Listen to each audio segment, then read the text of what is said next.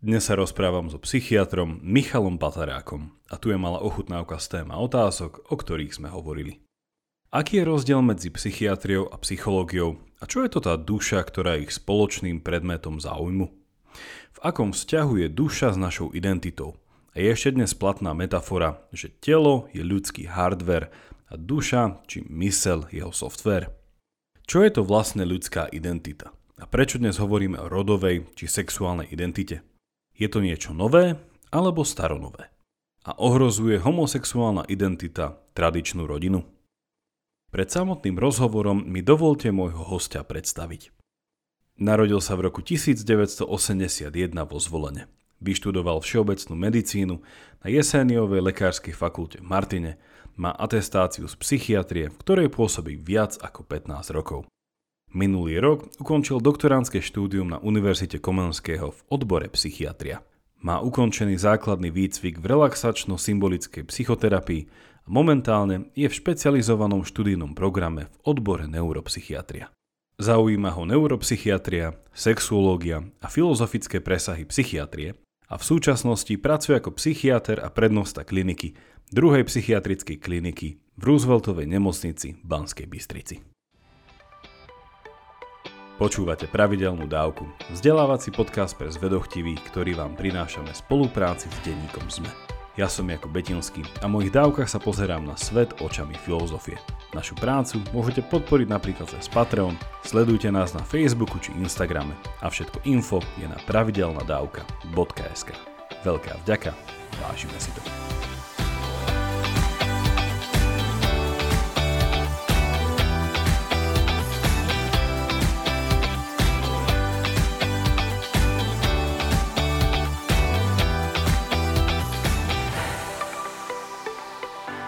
Srdečne vás vítam na pravidelnej dávke. Ďakujem veľmi pekne za privítanie. My sme sa zobudili do takého zvláštneho rána. Teda ja sa musím priznať, že dnešné ráno uh, som sa jednou z prvých vecí potom, ako som zistil, kde je káva, uh, dozvedel, že zomrel uh, pán Lasica, uh, Milan Lasica. A si hovorím, že také zvláštne ráno. Ja som to teda včera nepostrehol. Uh, ako si vás našla táto informácia?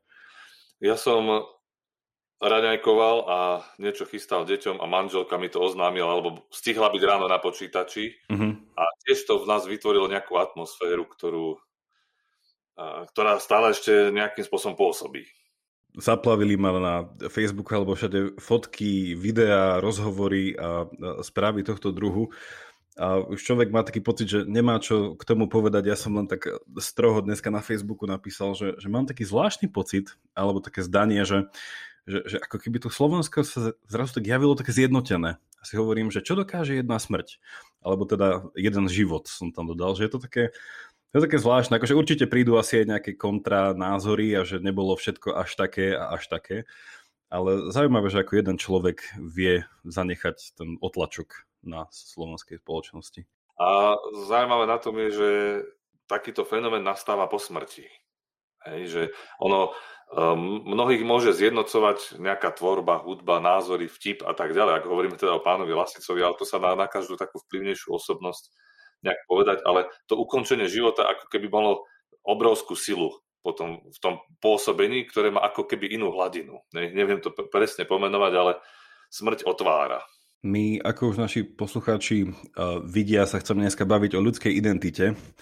A ono je to také zaujímavé premostenie aj s tou smrťou, a že teda chceme sa zamýšľať nad tým, že čo to znamená byť kým sme, alebo tak by som to ako zjednodušil. A táto smrť to tak pekne už rámcuje v tým, že niečom tým, kým sme, stále si to nejako ruka v ruku ide s tým, že nemusíme byť, alebo že skončíme. A mne sa veľmi páčilo, e, predtým ako položím prvú otázku, že Gréci mali takú peknú prúpovidku, že, že o nikom nemôžete povedať, že je šťastný skôr ako umrie.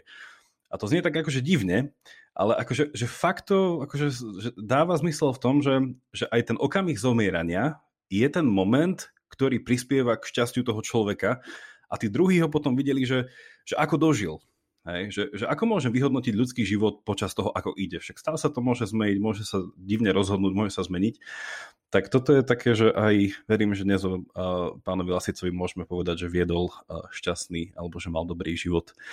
Um, tak ľudská, ľudská identita. Dostaňme sa k tomu tak obkročmo s tým, že ako ste sa vy vlastne dostali k psychiatrii?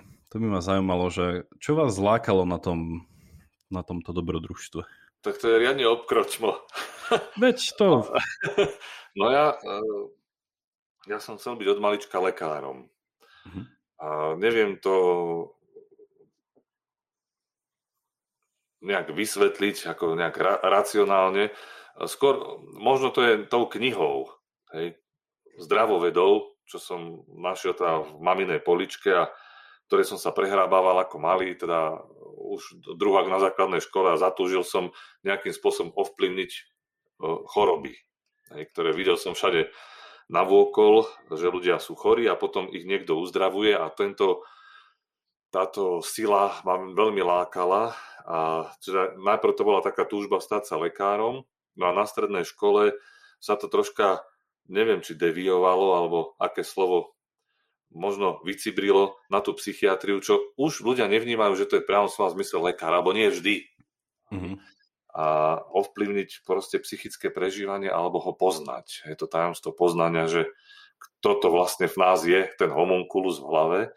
A to sa spustilo, musím povedať, že to bolo indukované čítaním diel Zigmunda Freuda na tej strednej škole, keď to bola ešte taká zábavka, ale zároveň zdrojom fascinácie, ktorý mi vydržal doteraz. Uh-huh. Takže asi tak som sa dostal k tomu. A Zigmunda Freuda by ste nazvali psychiatrom alebo psychologom? Zigmunda Freuda by som nazval aj tak, aj tak. Lebo... V jeho dobách už bolo toto rozlíšenie? Nie, nie. Tam ešte neexistoval nejaký ako psychoterapeut. V podstate on bol lekárom, zaoberal sa nervovým systémom, eh, aj teda eh, mal nejakú prácu o histológii predlženej miechy, čiže aj tak by som povedal anatomicky. A, a potom on bol vlastne tým, ktorý otvoril tú cestu pre psychoterapiu, ktorá v tej dobe sa ešte tak nenazývala, preto nebol psychoterapeut, mm. lebo neexistoval ten odbor, ale v podstate od toho spustil on to, tá psychoanalýza bola zároveň, alebo sa stala uh, psychoanalytickou mm-hmm. terapiou. No. Ono je to celkom zaujímavé obdobie, teda to, no, ten, tá druhá polovica 19. storočia, začiatky toho 20. Nesmierne vzrušujúce, nesmierne Ja sa toho trochu dotýkam, keď učím jeden kurz o Friedrichovi Nietzschem a také tie prepojenia, že keď sa nastolí taká hypotéza, že či on nedal v niečom alebo jeden z tých, ktorí vtedy dávali tie podnety na to, aby vzniklo niečo ako štúdium proste mysle, alebo niečo také, že nejaká prvá psychoanalýza a práca s jazykom a, a tie, tie, tieto veci, taký pohľad, pohľad do seba, celé toto, že, že naozaj... A to je v niečom tá otázka podľa mňa, ktorá je potrebná hneď na začiatku, aby sme si to trošku vyčistili, to polo, že že, že, že nedávno hovoríme o tom, že tieto veci sa začali pomenovať ako samostatné, ale teda, že aký je dneska taký ten kľúčový rozdiel medzi teda psychiatriou a psychológiou, keď už tam teda máme tých 100 plus niečo rokov uh, skúmania?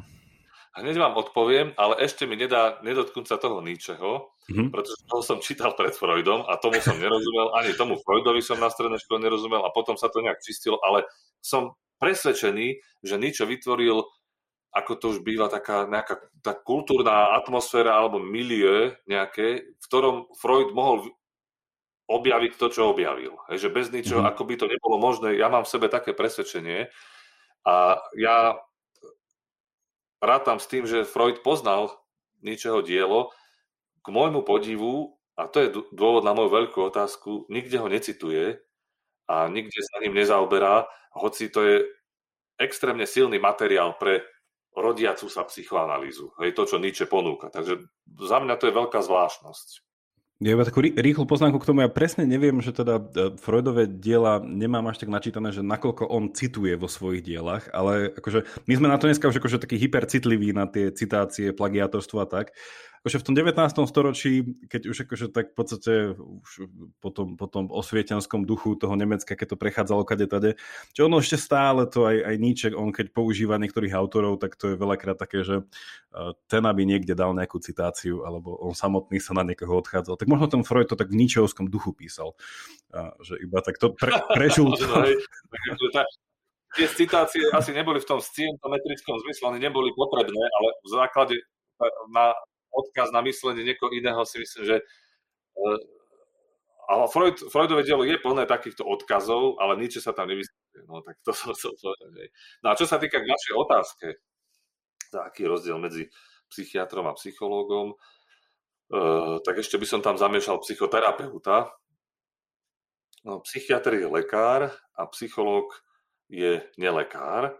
To je asi základné rozdelenie. A psychoterapeut to je ten, čo to umenie a techniku psychoterapie má zvládnutú v tzv. psychoterapeutickom výcviku a ponúkajú druhým, ho druhým, tak ten môže byť aj lekár, aj nelekár. Čiže môže byť aj psychiatr, psychoterapeut, aj psycholog, psychoterapeut.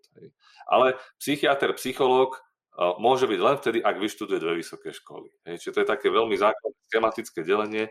Psychiatr má veľkú výhodu v tom, že pozná alebo by mal poznať medicínsku stránku veci, biologickú, nejakú podstatu človeka, anatómiu centrálneho nervového systému, proste nejaký ten, nejaké to pozadie uh, technické uh, mysle, uh, ktoré myslím, že je veľkou výhodou oproti psychológovi, plus potom môže pracovať s metodami psychologickými alebo psychoterapeutickými, ako som spomenul. Zatiaľ, čo psycholog, možno to je tiež výhoda oproti psychiatrovi, že, že niekedy na niektoré fenomény ľudského prežívania my nemusíme vedieť, že a aké sú poskladané podkorové systémy mozgu a kde je amygdala a kde je hypokampus, ale že sa, že sa možno viac fokusovať na to prežívanie a to nejakým spôsobom vnímať, ponúkať nejaké vhľady do neho a tak ďalej. Čiže e, na druhej strane pre psychologa to nemusí byť nejaká závada. Hej, že nie je oboznámený psychofarmakológiu, dajme tomu, a psychiatr teda predpisuje lieky, psychofarmaka, čo psycholog robiť nemôže. No a kto vie teda človeku pomôcť viac? ako, ako kedy? Hej, podľa toho, to je stav, hej, že sú, sú prípady psychických porúch, kde uh, evidentne je psychiatr ten, ktorý by mal uh, viesť tú liečbu a ponúkať ju pacientovi a a kde aj hovorím vyslovene a explicitne o pacientovi, hoci v niektorých kruhoch nie je moderné, že sa skôr hovorí o klientoch a tak ďalej. Mm-hmm. No ale sú prípady, napríklad rôzne osobnostné krízy alebo reaktívne stavy po rozchodoch, po nešťastných udalostiach, kde nie je nutné, aby, alebo mnohokrát nie je nutné, aby psychiatr nejakým spôsobom vyšetroval toho pacienta, kde naozaj je vhodná tá psychologická starostlivosť, respektíve psychoterapeutická. Takže závisí to veľakrát od tých stavov, ale mnohokrát sa tieto veci zbiehajú, že tuto ich to tak rozdeľujeme, to ja chápem aj didaktickosť toho a, a, a, a zmysel. A mnohokrát my spolupracujeme v podstate. Hej, že nejaký pacient, ktorý má psychickú poruchu, liečbu a nejakej, nejakú jej os manažuje psychiatr, ale psychoterapiu poskytuje psychológ. A, a je to taká kompetentná kombinácia, sklbenie, ktoré sa ukazuje v súčasnosti ako o mnoho efektívnejšie ako iba liečba liekmi. Mm-hmm. No, asi, asi je nepravdivé, čo poviem, ale zaujíma, že ako to vyvrátite.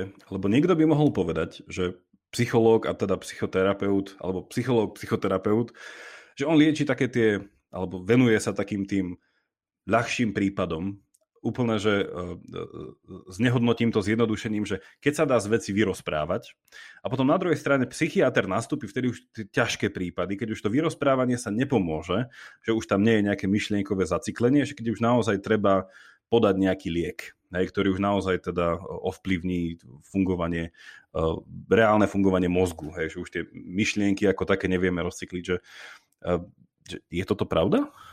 Tak takto to majú zadelené mnohí ľudia a nejaký rámec toho samozrejme je pravdivý, ale, ale do detailu nie. Lebo povedzme, aj keď máme veľmi závažné prípady psychóz, eh, keď už človek nie je tým, kým bol eh, pôsobením tej psychickej poruchy, tak v diagnostike týchto prípadov nám pomáha psychológ. Ten psychiatr samozrejme používa nejakú metódu, pozorovanie, rozhovor, nejakú exploráciu, hej, a už na základe skúsenosti a,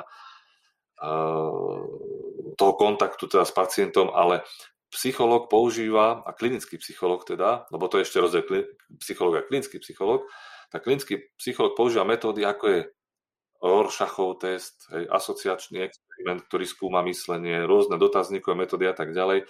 A pomáha nám rozlúsknuť rôzne diferenciálno-diagnostické stavy alebo psychózy a diagnostikovať ich prostredníctvom týchto metodík, ktorými disponuje psychológ. Hej, čiže už v tej diagnostickej modalite alebo fáze je prítomný psychológ, respektíve spolupráca psychiatra a psychológa. A to isté platí o tej terapeutickej modalite. Aj závažné psychické poruchy môže ovplyvňovať psychológ. No a zaujímavá je vaša poznámka o reálnom ovplyvnení činnosti mysle. Aj psychoterapia reálne ovplyvňuje činnosť mysle, respektíve mozgu, pretože mozog je plastický orgán, neuveriteľne plastický, nazývame to neuroplasticita a aj to, že my dvaja sa teraz rozprávame v našich mozgoch, e, indukuje nesmierne komplikované zmeny ktoré samozrejme na ne nemáme dosah svojim psychickým aparátom. Čiže aj psychoterapia mení fungovanie mozgu. Uh-huh. A teda verím, že spôsobujeme aj pozitívnu zmenu v mozgu našich poslucháčov. To je, to... Dúfaj, ak, ak, ste slobodní to vypnúť v ktoromkoľvek bode, ale um, mňa, tam ešte napadla taká podotázka, že vlastne keď v niečom je to 19. storočie, keď sa začala naozaj v Rakúsku, a teda konkrétne vo Viedni, tak kryštalizovať tá forma niečoho, čo dneska nazývame e, jedna z týchto troch vecí, či už teda psychológia, psychiatria alebo psychoterapia, že e, ono tak my zvykneme povedať e, v tej našej filozofickej hantierke, že, že psychológia sa vyčlenila z filozofie alebo teda, že toto uvažovanie o tom psyché sa vyčlenilo z filozofie, tak mňa iba tak napadlo, že niekto niekedy prizval napríklad, že pri takýchto diagnostikách, že filozofa? Že je filozofia niekedy braná do úvahy, keď sa nazerá na to, čo sa dneska hovorí, teda to duševné zdravie? No v konkrétnom prípade pomoci pacientovi nie. A na druhej strane ale v rámci praxe a roky bežia, tej psychiatrickej praxe teda a človek potrebuje sa niekedy zastaviť a popremýšľať, že čo vlastne ja tu robím aj s tými pacientami, čo sa deje v ich mysli a respektíve inak to poviem, narazí na určitý svetonázorový problém, hej, na, a, ktorý sa týka ľudskej mysle, rôzne svetonázory, filozofie a, alebo náboženstva odpovedajú na otázku duše a, a mysle a psychiatr v istom okamihu e, zastane a musí to reflektovať, respektíve nejak, nejakým spôsobom vstrebať, či, to, či aj jeho svetonázor e, je kongruentný teda e, s tým, čo robí s tou jeho praxou, alebo v nejakej kolízii a vyriešiť otázky, ktoré sú v podstate filozofické. I keď nie, samozrejme, v tom, ako ich vy ponúkate, to, my nie sme v tom vôbec dobrí vo filozofii, ale môžeme sa dotýkať problémov filozofie ľudskej mysle. Myslím, že istý mandát na to máme hej, ho, tiež hovoriť ako mm-hmm. René Descartes o egu, mm-hmm. alebo o mysle. Áno, to nie je na to mať proste mandát byť egoist. Teda hovoriť o egu, nie byť egoist. Uh, teda uh, naši posluchači sú, oni sú super v tom, že oni sledujú to, čo ja poviem a keď som naznačil, že sa obkročmo dostávame k tej ľudskej identite, tak naozaj sa tam akože dostávame tými pár krokmi v bok a zase vpred. A teraz sa k tomu dostaneme cez takú, že, že máme trošku to pozadie, že z čoho vychádzame, že tá otázka, uh, ktorá je na spadnutie, je teda, že, že čo je to tá duša alebo mysel, že, že ktorej sa vy venujete v zmysle toho, ako ste hovorili na začiatku, že keď ste videli alebo vnímali ten, to, to neskutočné množstvo tých chorôb, ktorým sa dá nejako uľaviť, že um, je toto rozlíšenie tých telesných a teda tých duševných chorôb, čo to predpokladá nejakú aspoň pracovnú definíciu, že, že čo, čo to liečime, alebo že čo to je tá, tá duša, ktorej sa dotýkame, že ako, ako vy s tým pracujete? To je jedna z tých otázok, ktorú myslím si, že psychiatr si musí položiť. Hej. A, a, alebo kto iný, hej, v, v tomto, hej, však samozrejme máme ešte uh, tzv. ako du, duchovných, povedzme, hej, alebo, uh, a potom psychológov a určite aj iné profesie, ktoré pracujú tzv. ľudskou dušou, ale čo to presne tá ľudská duša je, tak uh, je to veľmi taká konfliktná téma, keď sa bavím s kolegami. Hej, nie v zmysle, že by sme sa škrtili kvôli tomu, ale že zaujímavé o, názory e, padajú v takých dialogoch a pokusy o nejaké, nenazval by som to definície, ale charakterizovanie toho, hej, čo ovplyvňujeme. Tak mne sa to v podstate, e, nedávno som dostal takú otázku, e, čo je to duša, že či ako teda psychiatr uh, viem na to odpovedať, že bolo, bolo to tam také ako, myslím, že tá otázka bola troška zlomyselne položená v tom duchu, že mnohí psychiatri hovoria, že duša nie je. No a teraz veľmi závisí od toho, ako my si stanovíme ten pojem. A ja teda obvykle to nevykladám nejak metafyzicky alebo nejak staticky, ale ako niečo veľmi dynamické a prepojené s tzv. telom, respektíve idem do najväčšieho, najväčšej dynamiky, aká môže byť, podľa mňa, možno mi vy nejak inak na to odpoviete a ja si to zase prerámcujem, že duša je ľudský príbeh. Keď to takto stanovím, tak je to dosť nezachytit, nezachytiteľná vec, že koncepčne teda, lebo ak je to ľudský príbeh s tým všetkým, čo človek pozažíval, čo ho zmenilo, zranilo a tak ďalej, tak e, v podstate to, čo ja robím s tou dušou, keď sa jej dotýkam, tak takáto metodologická koncepcia príbehu vyhovuje. Ale ak by chcel niekto presnú definíciu, tak e, toho neuspokojím týmto príbehovaním. Sám som zastancom psychosomatickej jednoty človeka, vidiac, že nejaký liek, ktorý podáme, tak mení psychické prežívanie, ako aj nejaká droga, ktorú niekto užije, tak zmení vnímanie toho človeka, myslenie a správanie. Takže určitý chemizmus má vplyv na naše správanie, schopnosti ovládať sa a vyhodnocovať svoje konanie a podobne. Hej. Na druhej strane aj ja mám nejakú vládu, ako teda uh, moje ego nad nejakými telesnými procesami, procesmi a keď sa veľmi bojím, tak cítim niečo v črevách, sa pohybuje viac ako inokedy. Hej, prípadne uh, niekto má uh, úzkosť a boli ho hlava z toho a tak ďalej, že tá psychika zase má dosah na telesné procesy, čiže to je veľmi zaujímavá taká interakcia, že nazvem to interakčný model nejaký, hej, psycho, somatický, kde iba pre našu nedokonalosť si to delíme na nejaké rozhranie psychického a rozhranie somatického, ale v podstate je to prepojená vec. K tomu prepojeniu sa určite ešte dostaneme a mne sa veľmi páčilo teda tá definícia cez, teda definícia, takéto naznačenie tej, tej, tej duševnosti našej ako, ako príbehovosti. Ono v niečom to aj odpovedá, ja prelinkujem veci na niektoré, čo budem odkazovať, že mali sme na inom podcaste rozhovor s neurovedcom a že tam je vlastne tá otázka, že ľudské vedomie, ako vzniká ľudské vedomie, čo to je. A niektorí ľudia teda zastavujú to, že to je to, o čom sme kedysi rozprávali, keď sme hovorili, že človek má dušu, Hej, že proste, že si vedomý seba nejako inak ako tie iné veci. Že kameň nemá dušu, lebo kameň, kameňu je všetko jedno. Ten iba padá, alebo tam stojí, alebo niekto hodí. A tam bolo také pekné, že že tam bolo rozlíšené tých troch stupňov vedomia to najvyššie, to terciálne vedomie niečo podobné, čo hovoríte, že ak to správne si pamätám, že sa mu hovorí, že naratívne vedomie, alebo nejaké to autobiografické vedomie. Že vlastne, že ten najvyšší stupeň, čo teda majú istý druh cicavcov, kde spadáme aj my, uh, že je presne ten, že vnímať sa ako súčasť nejakého príbehu. A ten príbeh nejako interpretovať, rozvíjať, pamätať si ho, aktívne s ním pracovať. No a toto všetko ma vedie k otázke, že keď toto by bola tá duša, a že potom to duševné zdravie alebo duša v poriadku je čo? Že ten príbeh ide k čomu? Alebo že, že čo znamená potom dobrý príbeh, ak má byť duša OK? Mhm. Ja odpoviem na to, ale ešte sa vrátim o krôčik na základe toho, čo vy hovoríte. Schopnosť reflektovať seba samého, a teda tej seba reflexie a uvedomiť si, že ja som a aký som, čiže to seba uvedomenie je, aký ste veľmi e, zložitá a vývojovo najvyššie, ale to nie je podmienkou toho, aby som niečo nazýval ako súčasťou tej duše. Lebo my psychiatri a psychológovia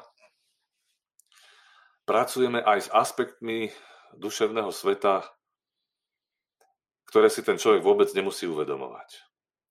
A ktoré nejakým spôsobom sú súčasťou jeho príbehu, ale on nevie o tom. A tu je reč o nevedomí.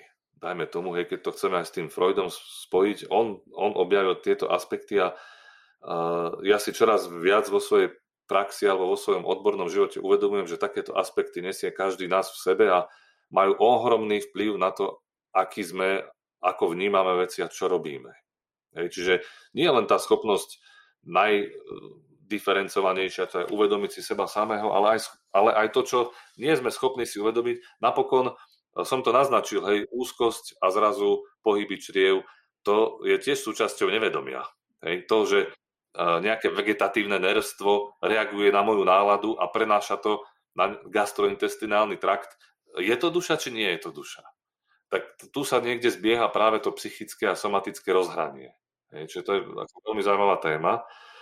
No a čo sa týka toho e, duševného zdravia, e, e, tiež by som to vmedzil tam teda ešte jednu, jeden termín, nus technicus, ja ho za taký považujem a to je psychika. Pretože ak chcem nejakým spôsobom kompaktnejšie vyjadriť to, čím sa zaoberám alebo čo ovplyvňujem, používam tento výraz psychika. Duša totiž obsahuje nejaký má konotácie metafyzické. Duša ako niečo nesmrteľné, duša ako schopná oddelenia od tela, duša ako niečo neviditeľné na rozdiel od telesného, duša ako pravé ja, na rozdiel od nejakého telesného ja, to sú rôzne e, náboženské a ezoterické koncepty. E, duša ako ty si moja duša, moje srdce, moja láska, hej, z celej duše, čiže všetky svoje schopnosti a tak ďalej. To je tak metaforicky preťažený pojem, že ak ho chceme stechnizovať, respektive medicinalizovať, tak psychika tomu podľa mňa do, do také, aké také miery vyhovuje. Hej, že sú nejaké psychické mechanizmy a, a potom nehovorím o duševnom zdraví, ale psychickom zdraví a znie mi to ako keby vyčistenejšie a tiež nie o duševných poruchách, ale o psychických poruchách. Hej, že tá duša samotná, ten príbeh ešte nemusí byť vadný. Hej, že je čiastočná taká ako odpoveď na to. No a čo znamená psychické zdravie teda, tak to je pre nás psychiatrov o mnoho ťažšie definovať ako to, čo znamená psychická porucha. Lebo asi to je náš každodenný chlebiček a ľudia, ktorí sú psychicky zdraví, nás moc nenavštevujú. Takže my sme, máme veľmi skreslenú optiku v tomto a, a možno nedostatočne nejakú, uh, nejaký prirodzený stimul na to, aby sme to ro- s rovnakou vervou riešili tento problém psychického zdravia ako problém psychickej poruchy a potom máme niekedy tendenciu odpovedať na takúto otázku negatívne, že no, tak to je ten stav, keď nie je prítomná psychická porucha. Hej? Ale to je, ak iste definícia, ktorá neuspokojí takého bádateľa, ako ste vy, dajme tomu, alebo naši poslucháči.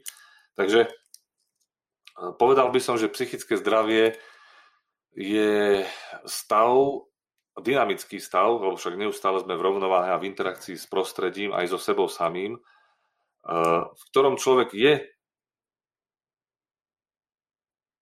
schopný eh, vzťahovosti, čiže mať vzťahy a udržiavať tieto vzťahy a zveľaďovať ich, je schopný pracovať, respektíve byť užitočný eh, pre seba, pre svoje okolie, teda realizovať sa a, a v tomto cíti akúsi slobodu. V, to, v tejto, samozrejme podľa nejakých vonkajších obmedzení, ale predsa len nejakú takú ako má pocit spontánnosti, možnosti rozhodnutia sa, kreativity a tak ďalej. Čiže má to tá definícia alebo ten pohľad môj nejaký aspekt vo vzťahu k spoločnosti, vo vzťahu k druhým vzťahom, najmä tým najbližším, ktoré človek pestuje a má, lebo sú ľudia, ktorí nie sú schopní vzťahu. Ja tu už hovoríme naozaj o psychických poruchách. No a potom vo vzťahu k sebe samému, že človek sám nahliada na svoj vnútorný svet a povie si celkom dobre. Hej, že, alebo, alebo fajn deň. Hej, že ten taký ego pocit akoby je skôr uh, ľahko pozitívny, ale nie je prepadnutý do nejakých záporných hodnôt neviem, či to bolo príliš zložité, alebo, lebo ono to je zložitá tematika v podstate. Ako je švajčarský psychiatr Erik Bernet a bol, ktorý hovoril, že aj tzv. E, psychicky zdravý človek môže žiť zdravšie predsa. Môže žiť slobodnejšie, šťastnejšie, môže pracovať na nejakých svojich chybách alebo rozvíjať niečo, čo by mohol rozvinúť. Čiže to je tak dynamický koncept, že sa čas, mm-hmm. ťažko zachytáva v nejakom momente. Mne sa, mne sa páči, že sa to dá veľmi uh, toto aplikovať na filozofiu, alebo že vidieť tam taký ten prienik s tým, čo hovoríte, lebo mne to presne napadlo, že pri tomto koncepte uh, či už psychického alebo duševného zdravia, alebo no, ešte môžeme povedať, že nejakej uh, normality, alebo nejakej štandardizácie, alebo nejakej ideálu, alebo neviem, ako, že je tam tá dynamika, ale dynamika rastu, nie iba nejaké proste krúženie. Uh, že nedávno zosnulý uh, filozof a uh, antropolog Jan Sokol mal také pekné prirovnanie, keď hovoril, že na margo tej slobody, že niečo podobné vníma aj filozofia, že on to hovoril v takých troch štádiách, že, že ako sa spoločnosť vyvíjala, tak prvé vznikli nejaké tie pravidlá, ktoré sme nazývali že mravom. Že to je nejaká identifikácia v rámci toho, že sme homogénni. Takže toto robíme my a to sme my. A tam padá potom jazyk, stolovanie, strihanie si vlasov a neviem čo. A to bolo nedostatočné, že to ešte stále nie je ten, ten nazvime to ten zdravý život alebo nejaký ten naplnený život. Lebo potom prišiel akože ten moment, keď zrazu si niekto uvedomil, že však to, že to robíme všetci, to neznamená, že je to OK. Či? No a to, to on nazval ten sokratovský moment, keď sa Sokrates nechal popraviť, pretože nesúhlasil proste s atenskou kultúrou a to by povedal vtedy, že Sokol, že vtedy vznikla vlastne morálka. Že ten mrav sa vlastne trošku skomplikoval a to bol nejaký ten predpoklad nejakým tým zákonom, ktoré ešte ako nejaké také bariéry, také mantinely nás držia v takom tom, v tom zdravom prostredí. No ale potom prichádza také ten, ten, ten záver, kde to tak logicky vedie, že OK, tak som v spoločnosti tých svojich, nejaká taká homogénna spoločnosť, predvídateľná spoločnosť, máme nastavené nejaké mantinely, čiže som v podstate človek milión hej, platím dane, som proste, mám, neviem, že, že nevychádzam mimo nejaké tie medzery. A otázka je tam, ktorú si Sokol položil, že, a, že je ten človek šťastný? Hej, že, že vedie ten naplnený, že, že nemohol by viesť ešte zdravší život, ako ste povedali. No a tam Sokol hovorí, že a tam vchádza to, čo nazývame, že etika, hej, v tom Aristotelovom chápaní, že hľadanie dobrého a ešte lepšieho. Že vlastne, že v rámci týchto mantinelov, tejto bezpečnej lúky, nejakej tej spoločenskej oázy, že človek stále ešte si musí určiť nejaký cieľ ktorý chce nasledovať nejakú výzvu, niečo, čo chce vo sebe zanechať a tak. A, a to bolo na tom zaujímavé, že, že i keď ten stupeň predtým už sa zdá byť OK, že však vedie morálny život, že však nikomu neubližujem, však som v pohode a v ideálnom prípade si ma ľudia nevšimnú, ale že, že vediem nejaký ten naplnený, že, že to je taká pekná paralela, že s filozofiou, že ako to on videl vlastne s tou morálkou, že, že tiež ten koncept toho zdravia po tejto stránke je, je, je zaujímavý. Uh-huh. No to, to sa, ale to môžeme robiť odbočky mnohé a mnohé hej, v tejto téme, lebo napríklad to, čo som uh, povedal, sloboda, hej, už to generuje množstvo problémov, hej, čo to v podstate znamená. Hej. Uh-huh. Neviem, či to bol profesor Vondráček, ak nie, tak sa ospravedlňujem za zlú citáciu, to hovorím, ktorý hovoril, že uh, sloboda je koza uh, priviazaná o stĺp. Hej, že my sa vlastne nedostaneme viac, ako máme nejak určené a tak to v podstate je. Že to je niečo, čo veľmi skromne musí človek brať, tú, ten koncept slobody, ale na druhej strane, ako nesmierne dôležité je, aké dlhé lano máme od toho stĺpu, alebo či vôbec máme túto slobodu, alebo nám je zamedzovaná. Strašne dôležité pre ľudský život. No a čo sa týka toho ego pocitu, tiež zase není dobre to preceňovať, pretože existuje množstvo ľudí, ktorí nežijú život, ktorý by sme mohli nazvať šťastný, povedzme pre rôzne nepriaznivé okolnosti. Dajme tomu, by to bol nejaký človek sokratovského typu, ktorý by sa by bol v konflikte so spoločnosťou, ktorá by bola k nemu nespravodlivá. Hej? Povedzme nejaké nasledované menšiny alebo čo. A takýto človek žije v tiesni veľmi často a v úzkostiach, ale nemôžeme povedať, ke, keby ho vyšetril nejaký psychiatr a tak ďalej, že na základe toho, že má pocit prenasledovania nešťastia a tak ďalej, že nie je psychicky zdravý. Hej, čiže v každej tej veci je zase nejaké ale alebo nejaká kontextuálna informácia, ktorú treba vziať do úvahy. Sú ľudia, ktorí sa proste trápia, ale to neznamená, že sú psychicky chorí. V tom prípade je trápenie čo, ak to nie je psychická porucha? tak je, je uh, tak uh, asi nie celkom trápenie uh, niečo fyziologické, ale uh-huh. určite smútok, smútenie a všetky negatívne emócie a postoje, ktoré máme vo svojej nejakej palete prežívania a expresivity majú svoj význam. Aj to, že človek smutný má význam predsa a e, ak niekomu zomrie nejaký dôležitý vzťahový človek, ak niekto zažije nejakú ťažkú situáciu, katastrofickú, tak e, on pre to psychické zdravie v jeho momente je práve potrebné, aby smútil. A není to paradox pri tom. Čiže a sú pacienti, ktorí prichádzajú a hovoria, pán doktor, prosím vás, pomôžte mi, lebo nie som schopný cítiť smútok. Takže aj to, takáto emocia je veľmi dôležitá a tiež musí mať svoje kontexty a tak ďalej. Samozrejme, keby trvala dva roky, keby to potiahli smútok, ktorý by toho človeka zneschopňoval pre nejaký spoločenský život svoju funkciu, hej, tá, tie psychosociálne charakteristiky by ovplyvňovala, tak už by sme mohli hovoriť zase o psychickej poruche. No vlastne táto, opäť, že dalo by sa poodbočovať kade tade, ale vrátiť to späť na tú, späť, späť na tú cestu. Um, že ono v niečom sa mi to veľmi páči, že to vytvára taký na jednej strane ši, širšie, hlbší kontext k tej, tej, tej problematizácii toho, tej ľudskej identity, lebo že ja som si náschval vybral túto tému v tom, že to vnímam ako že v niečom, že, že kľúčovú otázku takže dneška, ale nielen dneška, že to mi príde, že, že toto je stála otázka, že, ktorú aj filozofia má za svoju, že, že kým sme. A máme byť niekým iným a podľa čoho vieme, že, že ako máme byť, lebo um, že tá slovo, to slovo identita podľa mňa je také metúce, lebo ako som pred chvíľkou hovoril o tom mrave, morálke a etike, že ono sa zdá, že má niečo dočinia s tým mravom, že, že ako keby mám byť identický s niekým. A s čím? Že kto je moja šablona? Že kto je ten štandard? Že kto je ten vlastne ten, ten, ten človek nula, od ktorého sa potom všetci odvíjame?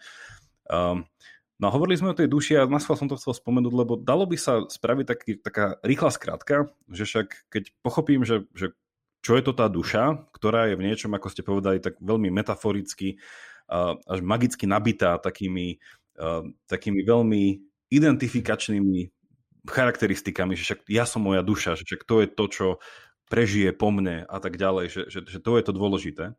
Že zdalo by sa, že to je to, čo je moja identita. Nie, že ja som vlastne moja duša a musím sa o ňu starať, aby som bol teda duševne alebo psychicky zdravý.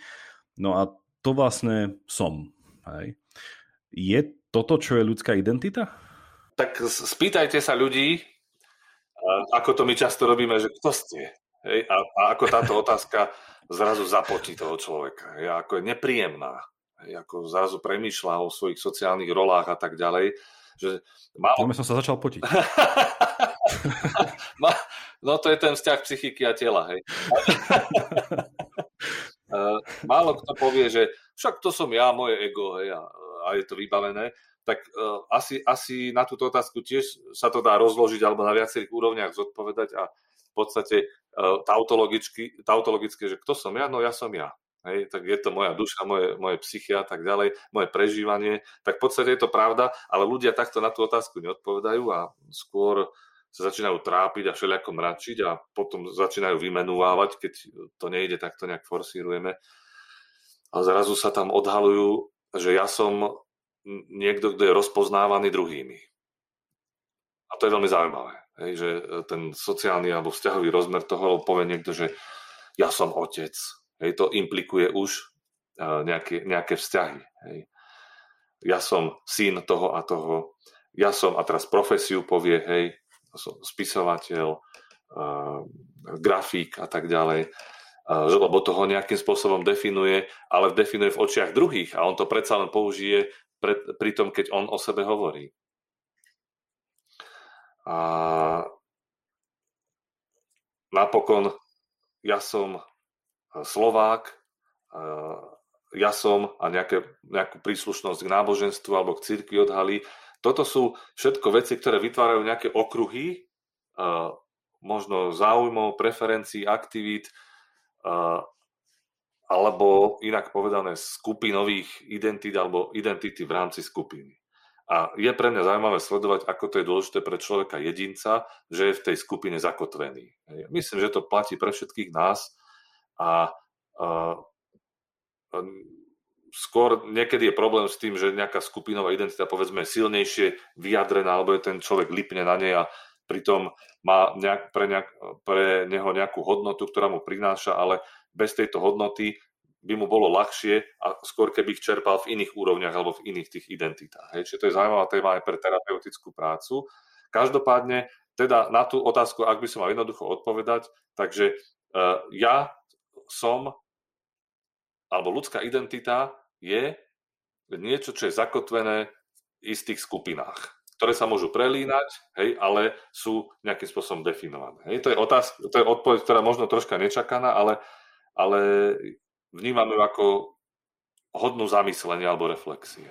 Nie je vlastne potom skutočný problém ľudskej identity to, že si prvo, na prvé počutie neuvedomujeme, že je lepšie hovoriť o mne ako človeku, ktorý má viac identít, alebo že uvedomiť si, že, že tá identita je v podstate z definície mnohoúrovňová vec, alebo mnoho, vy ste teda tie kruhy naznačili, že, ne, že to je nejaká mozaika vecí, že, že, že ja nemám jednu identitu, a tým pádom potom však chceme sa trošku dotknúť aj um, rodovej alebo uh, sexuálnej identity, že, že potom veľmi vyrúši človeka, keď zrazu ako keby naštrbí jednu identitu a ten človek vlastne tak vnímal tak, tak monoliticky, však ja mám iba jednu veľkú identitu a keď vy mi s ňou, s ňou niečo spravíte, tak vlastne úplne ma rozbúrate. Hej, že ako keby ste mi vytiahli tú, tú, tú kartu z toho domčeka, z tých karát a vlastne všetko padne. Hej, že nie je to vlastne to problém identity, že je taká vnímaná jednotvárne a pritom je to veľmi pluralitná vec? Asi, asi áno, ja by som to takto formuloval, viete, ako ten dialog je dôležitý, hej, že človeku sa samému čistia myšlienky, hej, lebo ja v podstate uh, nemám pripravené to, čo vám odpoviem.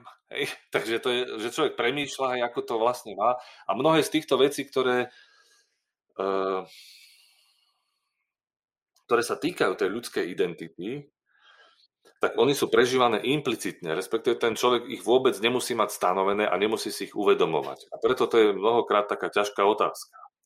A keď sa nejaká z tých identít naštrbí, ako ste vypovedali, tak zrazu človek si uvedomuje, že vlastne ako žil podľa nejakej tej identity alebo podľa nejakého, nejakého súboru povedzme viac alebo menej kohezných pravidiel alebo úzov a zrazu to reviduje hej, a musí meniť nejaký seba koncept, o ktorom ale netušil, že ho má. Hej. A takéto situácie, uh, to je často zaujímavá aj výchovná dynamika, že človek je vychovaný v nejakom prostredí, rodičmi a tak ďalej a nesie so sebou nejaké ich znaky. Hej. Nechcem ich pomenovať rovno stigmy, ale v tomto kontexte, ktorých uh, o tom hovorím, tak ide o stigmy že človek žije podľa predpisu nejakého iného človeka, i keď je to rodič a môžu byť dobre mienené, ale zistuje to pomerne neskoro, napríklad keď má 40. Hej, a vtedy si to čistí a tak ďalej a vraví sa, však toto moja mama, môj otec takto to chceli, ale ja to chcem inak. A ne, doteraz možno netušil alebo vedome nereflektoval a preto hovorím, že to není len o tej vedomej reflexie. Je dobre, že máme tú schopnosť, ale vplyv na nás má práve to, čo si nemusíme uvedomať, že implicitne on má v sebe modus správania a života, ktorý mu odkázal niekto iný a podľa neho sa riadi. A zrazu život otáča, lebo si začne realizovať svoje túžby a nie túžby svojej matky, dajme tomu. Hej. Takže ako veľmi identita jeho bola ovplyvnená tými identifikáciami s materskou postavou, respektíve s tým, čo hovorila. Zaujímavá, zase, hej, hovorím z toho terapeutického pólu, lebo tak ja predsa som psychiatr, hej, ale dá sa z toho niečo vyvodzovať aj, aj všeobecnejšie. Ja, uh, dieťa, keď uh, sa vyvíja, tak uh, ono vidí a vníma najprv samozrejme nejaké svoje stavy, tiež to nazvem ego stavy, hej, ale tak skoro opatrne, hej, a, lebo hovorím o maličkom dieťati, ale vníma svoje okolie a niekedy reálnejšie ako seba samého. Aj ten jasné objekty zvonka, ktorým prisudzuje nejakú hodnotu emotívnu a, a nejakú valenciu, nejakú kvalitu toho vzťahu, to, čo prináša ten objekt vzťahový, ktorý vidí, hej, otec, mama, súrodenci a tak ďalej. A on sa utvára vďaka týmto veľkým osobám v okolí. Hej, ten identifikačný mechanizmus, uh, vôbec mu vďačíme za to, že sme kým sme, že sa na nás lepia veci od druhých, ale potom pre ten ďalší vývoj jedno z no, to nejdem spomínať, a zrazu potrebujeme aj niečo, čo sa volá deidentifikácia, že zbaviť sa tých pôvodných identifikácií a identifikovať sa s niečím iným, aby sme sa vyvíjali. Hej. Možno celý tento koncept vývoja psychického sa dá uh, zredukovať na sled identifikácií a de- deidentifikácií. Rozmýšľam, či by nebolo lepšie v istom bode um, prestať hovoriť o ľudskej identite, keďže trošku, trošku je to také, cítim tak, takú tú zmetočnosť toho pojmu, radšej hovoriť o nejakej ľudskej vzťahovosti, že proste, že poviem, že, že, že nie, že, že kto si a inak sa spýtam, že, že aké máš, že, že s kým si vo vzťahu. Hej, lebo tak jasné, že keď, že, ale nie je na tej osobnej úrovni, keďže to sa hneď akože definuje, že mám partnera, priateľku, neviem koho, ale že, že za kými až tak nejako, že, že inštitúciami si vo vzťahu, že, že čo je ten, že keď poviem, že okay, si veriaci, tak si vo vzťahu proste k tomuto niečomu, ale poviem, že dobre, tak ty si básnik, tak si vo vzťahu k takémuto niečo. Lebo, lebo keď hovoríte o tých uh, identitách a čo bolo to druhé? Desi, de, de-identifikácia, no. Neviem presne, de, de, identifikácia.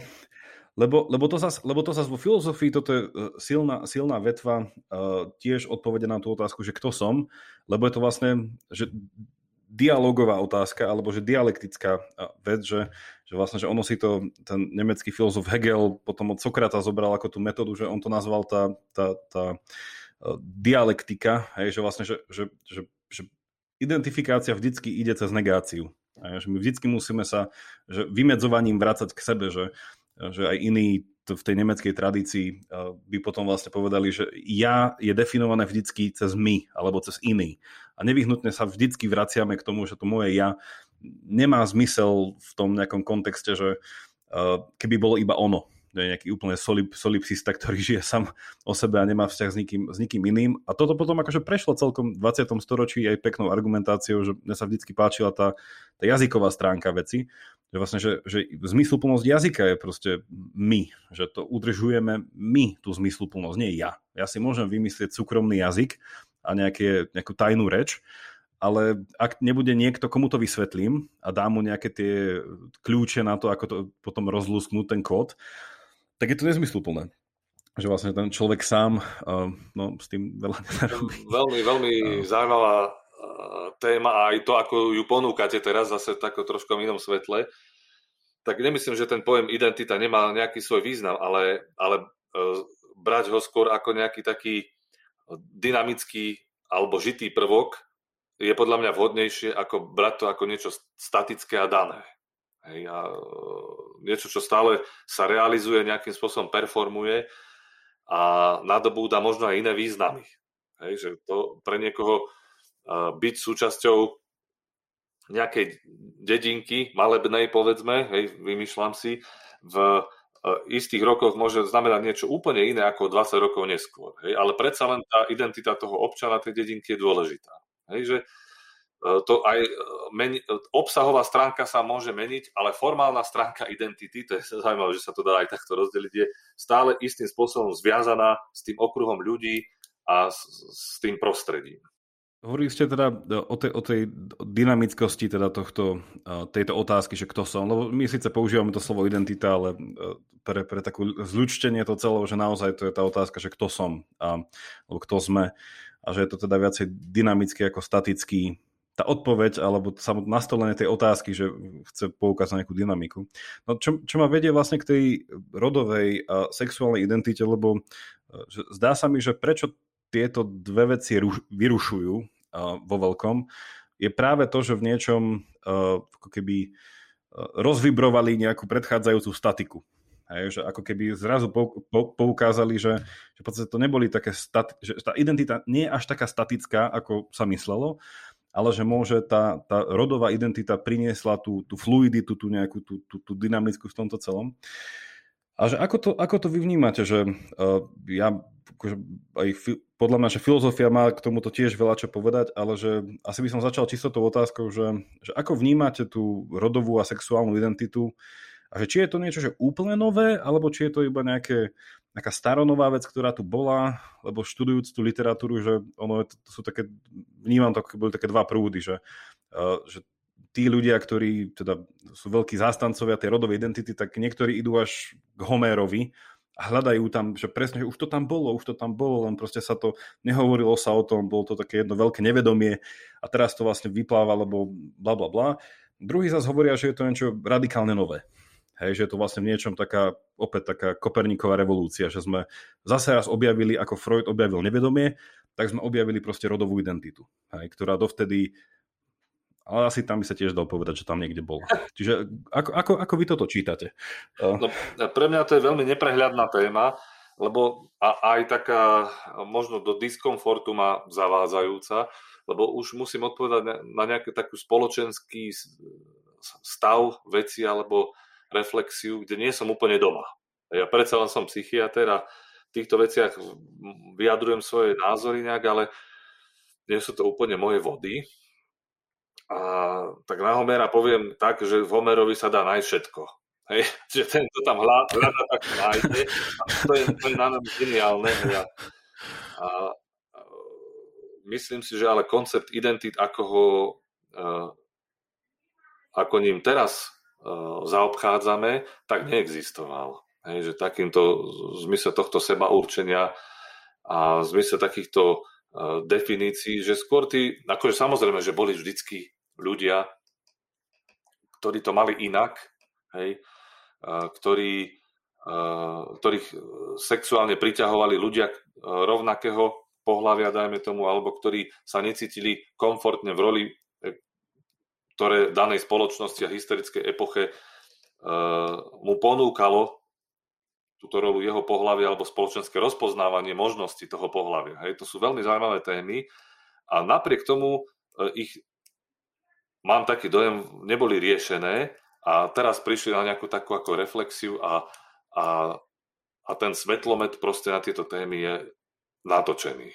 No, a my sa nimi teraz zaoberáme a teraz keď bola otázka, či to je dôležité alebo to není dôležité, keď celú tú históriu to nebolo nejakým spôsobom reflektované, tak isté, že to je dôležité. To sú opäť nové pohľady na, na to, čo znamená ľudské ego, ľudská psyche, ľudské prežívanie, prežívanie seba samého a napokon aj tá psychosomatická jednota, lebo e, z hľadiska psychiatrického posúdenia alebo nejaký, nejakého pohľadu na e, transsexualizmus, alebo teda transrodovosť, e, nie je toto téma ako vyšitá pre psychosomatický koncept. Hej, ako to, že tie psychické veci a tá seba identifikácia sa vzdiali tomu tým primárnym a sekundárnym pohľavným znakom a dokonca ich považuje za nevyhovujúce v tom istom človeku. Hej. Čiže toto je téma, s ktorou sa dá veľmi kreatívne, v tom dobrom slova zmysle, myslím, a vysporadúvať a pritom človek prichádza na veľké veci.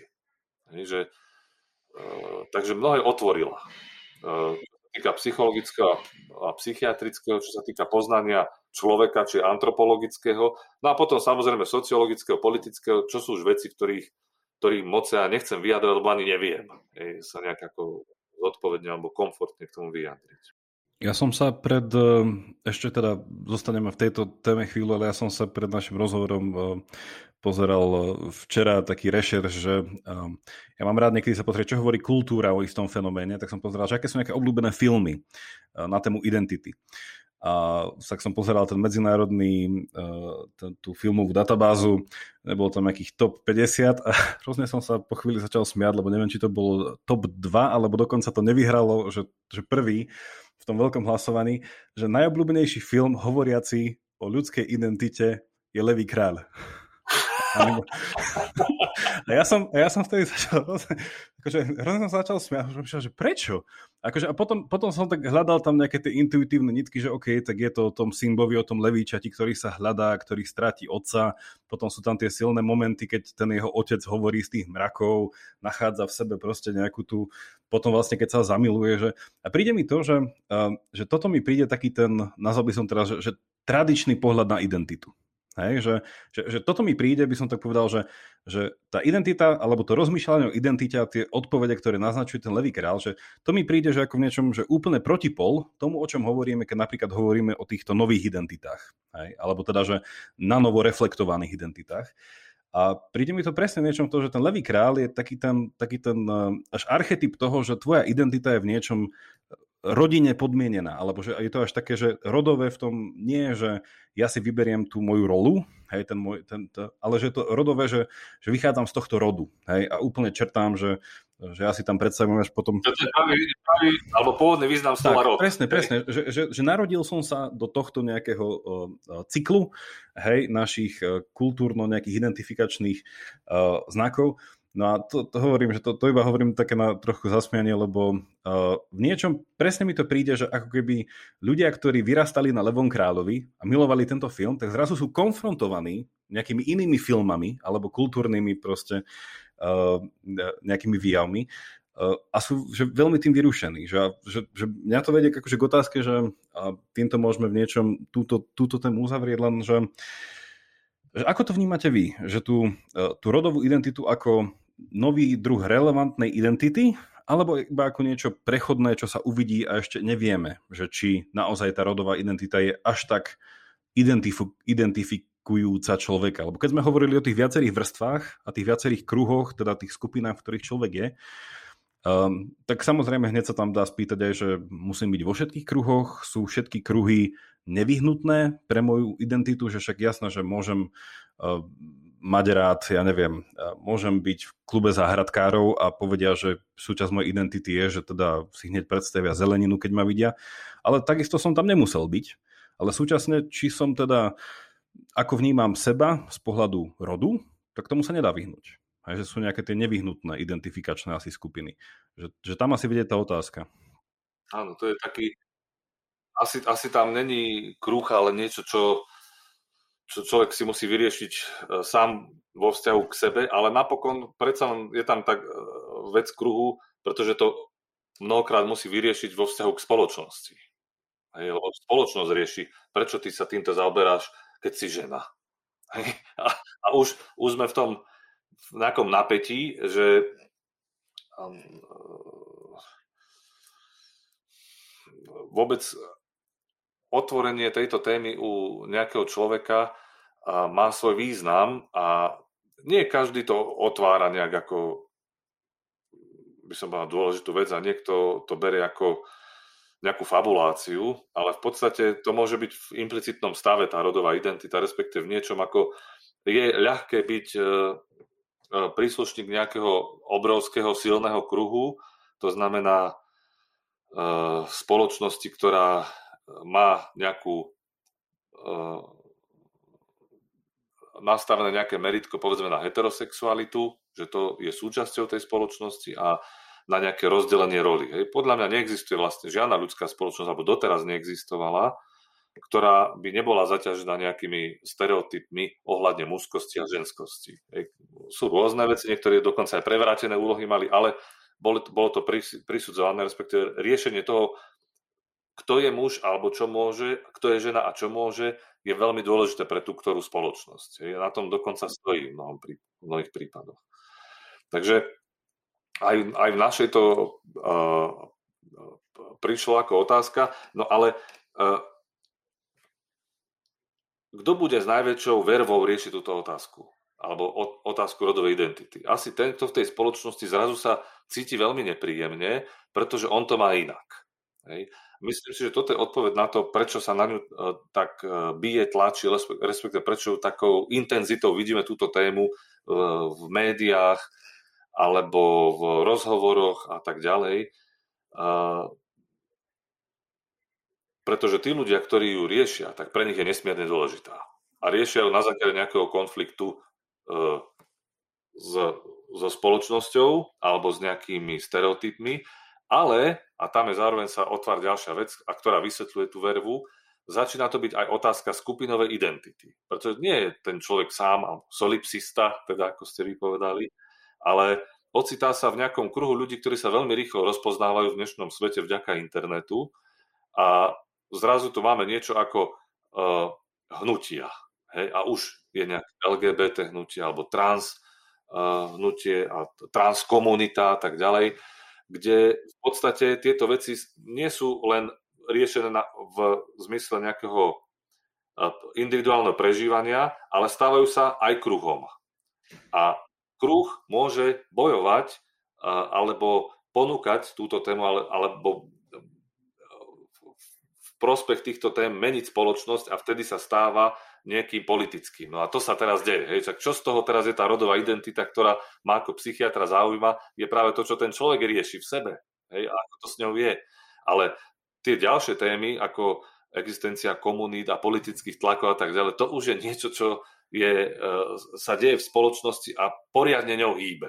Hej, a ja keď odpovedám na rodovú identitu, tak odpovedám v tom prvom slova zmysle. Hej, že to je niečo, čo sa týka každého z nás, a pretože každý z nás v sebe má napríklad čo to znamená pre neho byť mužom, hej, ale skôr v implicitnej rovine. Hej, túto tému môže vytiahnuť, ako sme si povedali o nejakých iných tých identitách, a zrazu sa na ňu pozrieť, čo všetko je zdedené, čo je vecou toho nejakého, nejaké kultúry, výchovy a tak ďalej, alebo čo by on s tou, s, s tou seba, seba poznaním alebo rozpoznávaním ako muža chcel spraviť. Hej. Môže to byť muž heterosexuál ako som ja a tiež hovoríme o rodovej identite mužskej. Hej. Len si môže e, riešiť, čo to pre neho znamená, ako, ako realizovať svoju, svoju, svoju mužskosť, povedzme. No. Často narazíme na, vo vzťahu na takúto tému, hej, že partnerka je nespokojná a hovorí, skutočný muž by sa takto nezachoval. Dajme tomu téza. Hej? A už tu máme zase tú tému a teraz čo je niečo také ako skutočný, respektíve pravý muž a pravá žena a tak ďalej. A v tomto zmysle je to téma pre každého. Z pravého muža bude aj ľavý muž a hneď máme politiku v tom, že či si na pravici, alebo... To je... Um... Hej, to, to nechcel dôjsť, akože... No a v tom čase aj, aj nejakým spôsobom sa stiahujem z nejakých takých verejnejších vyjadrení. Uh-huh. Neviem, prečo necítim sa dobre v nich. Hej, že mám že, že mám nejaký pocit vnútorného tlaku pri tých vyjadreniach, akože nie je pokoja. Hej, a najlepšie mi je naozaj mm. tak psychologicko-psychiatricky rozobrať tému. A... Mne, sa, mne sa páči to spojenie, ktoré tiež v diskusiách často nevidím a teda to je asi tým, že ja sa tomu venujem viac z môjho fachu, že ohľadne filozofie jazyka, že vlastne celkovo ako sme prišli k tým diskusiám vlastne o rode, ako o tom, že to vyšlo až do tej politickej úrovne, že sa to naozaj stalo otázkou nejakej spoločenskej spravodlivosti že mi sa páči akože naozaj ten nejaký historický, a to je opäť, že kontroverzné vody tam e, názorov je, koľko je ľudí asi, Um, že ako to, toto vyšlo z, z rodu proste jazykového rodu, že máme proste mužský, mužský, ženský, stredný a tam sa spýtam, no čo je ženský, čo, čo je stredný rod? No stredný rod v podstate neexistuje biologicky, to, to nie je nič a to je vlastne úplný a no, vlastne ono aj ten mužský aj ženský je naprieč jazykmi, je to jednoducho spoločenský konsenzus, že čo sa dohodneme, že ako sa, či to bude mužský, ženský alebo stredný a tak ďalej. A vlastne, že ako, ako táto fascinácia jazykom v 20. storočia, v druhej polovici 20. storočia a prečo vlastne táto rodová identita vznikla ako téma v anglosaských krajinách, kde je predominancia angličtiny. A ako sa vlastne, že jazyk dostal do takej, do takej roviny, že získal život sám o sebe, že vlastne jazyk začal žiť svojim životom, hej, že tie rôzne gramatické problémy, ako sa to potom, že toto ma akože fascinuje ako analýza toho, ako sme vôbec prišli k tomu rodu, hej, že jasné, že je tam ten prvotný význam, že, že je to nejaký šľachtický rod alebo tak, ale že ja si osobne myslím, že väčšia pravda je ísť v analýze toho, že je to jazykový rod a vlastne, že a z toho a potom tam sa presne ide tá otázka, že a to je fascinujúce ísť do tých uh, potom bádaní, že prečo hovoríme o zámenách, že prečo zámená sú ten v rôznych diskusiách ten problém, hej, že akým zámenom niekoho oslovím, že či ho oslovím on, ona, oni, alebo sa vytvoria nejaké nové zámena a tak ďalej. Že vlastne v niečom je to naozaj pre mňa plot tej, tej, tej diskusie v tom 20. storočí, keď naozaj jazyk začal byť ten identifikačný prvok v niečom, že ako o sebe rozmýšľame. A tam to bolo krásne, že, že, že niektorí filozofi by prišli až do toho, že, že v niečom e, celý problém filozofie je v gramatike. Takže všetky filozofické problémy od... Čiže je to... Ale však e, Jacques Lacan, psychoanalytik, on sa veľmi zaoberal e, jazykom a ja nemám ho tak naštudovaného ako teda iných autorov, ale musím povedať, že tam narážam na problém, ktorý pre moje nedostatočné filozofické vzdelanie nie som schopný rozlúsknuť, ale to je problém jazyka. Hej, že on, on v podstate prevádza mnohé psychické fenomény na fenomény jazyka. Hej, že to, to by sme mohli, keď by zo začiatku sme hovorili, že čo je to duša, tak uh, by sme mohli začať jazykom. V podstate to je to, jazykovo to znamená toto a toto a my to po, tak používame a to, to, čo tak v jazyku používame, tak, tak to je. Hej, prisudzujeme tomu nejaký význam. Ale v tomto zmysle je aj zaujímavé, že, že prečo ten jazyk je fascinovaný tak maskulinitou a feminitou. Hej, že to sa dá aj spätne otočiť, uh, lebo z hľadiska psychologického neexistuje identita človeka bez sexuálnej identity. Od malička človek je nejakým spôsobom sexualizovaný, v tom širokom význame slova, teda je to chlapec alebo dievča. Hej? A, a, a okolo tohto sa to nejakým spôsobom točí. Čiže to je dôležitá téma pre identitu, ktorú dieťa pomerne skoro má rozriešenú a ak nie, tak je tam nejaký konfliktný náboj alebo niečo nevyjasnené, hovoríme o inakosti, čo sa pravdepodobne potom bude kryštalizovať neskôr. Hej? A, ale e, to chcem povedať teraz, že identita bez sexuálnej identity neexistuje v podstate e, a, a možno práve táto tá dôležitosť toho spoločenského rozpoznávania muža a ženy, alebo maskulinity a feminity, sa preniesol do tých svetových jazykov, kde rôzne slová majú buď mužský alebo ženský rod. Hej. Aký je vôbec zárodok tohto, ja samozrejme nedokážem zodpovedať, ale je to zaujímavé uh, všimnúť si to. Áno, že presne, že to, toto sú a, a tam potom akože sa to, že, že v tom nejakom, v, tom, v tej arbitrárnosti toho celého, lebo jazyk v niečom je, ako sa to nazýva, že že prirodzený jazyk, nie že tanec, proste nejaké chrčanie, nejaké zvuky a tak. A potom, že všetky tieto jazyky, ktoré už sú na nejakej takej sofistikovanej gramatickej úrovni, tak my to nazývame, že to sú umelé jazyky. A potom sú ešte tie umelšie ako programovacie jazyky, to už niečo ani jazyky nie sú, to už je iba taká metafora ale že, že naozaj e, pre mňa bola vždycky, a teraz v rámci súčasnej štúdie najfascinujúcejšia tá otázka naozaj, že, že čo bolo skôr, že e, sliepka alebo vajce, že, že vytvára jazyk svet, alebo je proste jazyk formovaný svetom. A tam presne, že, že ide však, či, čím tí ľudia proste žili, tak OK, tak pozreli sa na seba, akí sú, tak začali proste aj do toho jazyka dávať e, rozlíšenia, proste úplne, že, že bazálne.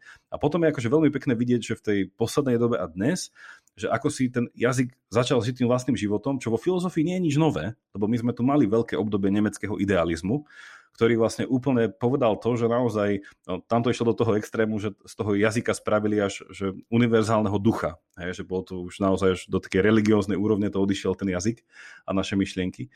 Čiže ono vo filozofii to nie je nič nové. Ja sa vám potom pýtam tú otázku, že, že tí ľudia, ktorí rozmýšľajú nad tými rodovými kategóriami do dôsledku, že vlastne, že, že, že kam to bude viesť. A to je vlastne otázka, ktorú už sme párkrát naznačili, že, uh, že ako vy vnímate v týchto diskusiách alebo vo vlastných úvahách, že ako sa dneska pozerá na tú psychosomatiku v tom, teda filozofia by povedala vzťah tela a mysle, iní by povedali duša a telo, iní by proste povedali, že moje, moja telesnosť a moja nejaká mentálnosť alebo psychika, alebo neviem.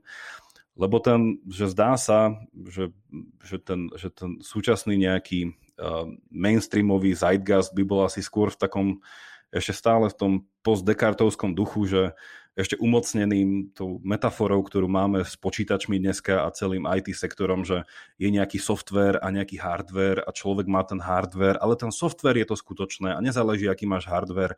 A možno, a možno jedného dňa iba ten software bude žiť tým vlastným životom niekde a zase sa vraciame, že vo filozofii k úplne starým otázkam. Ale že táto metafora presne toho, že, že telo je akoby ten stroj, do ktorého nasadneme, ho šoferujeme, ale je, je to vlastne to, to seba vnímanie, alebo to, to, ten fenomenologický aspekt, ten pohľad z prvej osoby. A, a s tým vlastne navezujúca sa skôr tá, tá, tá emotívnosť toho celého. Že ako vy vnímate tento nejaký taký že fenomén, že, že vnímate to, že sa naozaj oddialuje teda tá, ako sme to nazvali, tá psychika od toho tela, alebo či stále nevyhnutne sú spolu, alebo ako, ako to je? No, tak to je, to je komplikovaná otázka, ktoré neviem, či to komplexne zodpoviem. Každopádne, e, vzhľadom na to, ako sa s pacientmi bavím o tejto témy, o téme, veľakrát sa uchylujem k metafore hardveru a softvéru, e, pretože je taká ponuka, e, v podstate v spoločnosti, presne ako ste to hovorili, že sa to často takto zobrazuje, alebo o tom tak hovorí. A pretože často pacienti s tým vlastne prichádzajú, že čo s tým mojim softvérom. Hej, že v podstate tým ako žijeme mm-hmm. aj tými počítačovými metaforami. No ale ten vzťah je veľmi komplikovaný, keby sme to mali na človeka premietnúť, pretože uh, nedá sa povedať, že nezáleží na tom hardvéri, lebo on sa spolu podiela na tom softvéri. Hej, a preniknúť tam na rozhranie, že kde konkrétne začína software, je veľmi ťažké, keďže v podstate každá bunka nesie nejakú softwarovú informáciu. A nejakým spôsobom sa softwarovo správa, má nejaký program, ktorý dokonca možno upraviť a má nejakú funkciu. Takže z tohto pohľadu organizmus ľudský je tak nesmierne komplikovaný systém, že ja neviem povedať, kde sú tie rozhrania. Hej, že či ja, alebo, alebo to, ako to vnímam, je, že existuje to, že je to úplne spojené, tá, nejaké psychizmy a somatizmy, že tam sa to nedá do, vlastne e, v tej chemickej polievke a v tých kábloch odlíšiť, ale že potom existuje nejaká sféra mentálna, ktorá umožňuje reflektovať mnohé z tých fenoménov, ktoré sa objavujú v tejto jednote a tu máme sklon považovať za vedomie a narábať s ňou ako s tzv. dušou. Hej. A není to ten jednoduchý psychizmus alebo to, to, to prepojené s tým somatizmom, ale je to niečo, čo je akoby nad tým, lebo to tak vnímame, to umožňuje nejaké metazhodnotenie, reflexiu, umožňuje to byť v tom, ale aj nie byť v tom. Ja som pozorovaný aj pozorovateľ, hej, a, a z toho vznikajú potom také predstavy a dokonca pocity, že ja musím byť niečo viac. Hej, že ja, a, že, že tá, tá duša nejakým spôsobom nad tým drží patronát, a, ale či to není len veľmi diferencovaný spôsob, akým software nahliada a riadi celé to všetko, tak to je otázka. Hej, že na, na, napokon, a tým sme začali tou neuroplasticitou, v prípade ľudského organizmu alebo mozgu, keby sme to zjednodušili, keď vôbec to neviem ako zjednodušenie, mozog ako hardware teda a psychické ako software, tak to psychické má nesmierny vplyv na to, ako ten hardware vyzerá. Hej. Uh, nie len to, čo prichádza zvonku, ako povedzme niečo, niečo pevné, nejaká matéria, ktorú môžeme, povedzme toxín, hej. Alkohol príjmam pravidelne v nadmerných dávkach a mám úplne iný hardware aj software. Hej. Alkohol ako toxín a máme tu toxikomániu, ktorú zvykneme nazvať ako alkoholizmus. Hej. Ako to strašne ovplyvní. A, alebo ľudské správanie. Hej. Strašne rada nakupujem a zrazu mi to prináša väčšiu odmenu ako ten pocit odmeny vnútorný, aj ten reward, ako iné činnosti a zrazu potrebujem nakupovať, pretože nič iné ma tak e, neuspokojí ako to a už máme patologické nakupovanie. Ale je tam zmenený software a aj ten hardware. Hej, ten mozog zrazu uh, reaguje na iba isté podnety alebo podnety istej kategórie. Hej.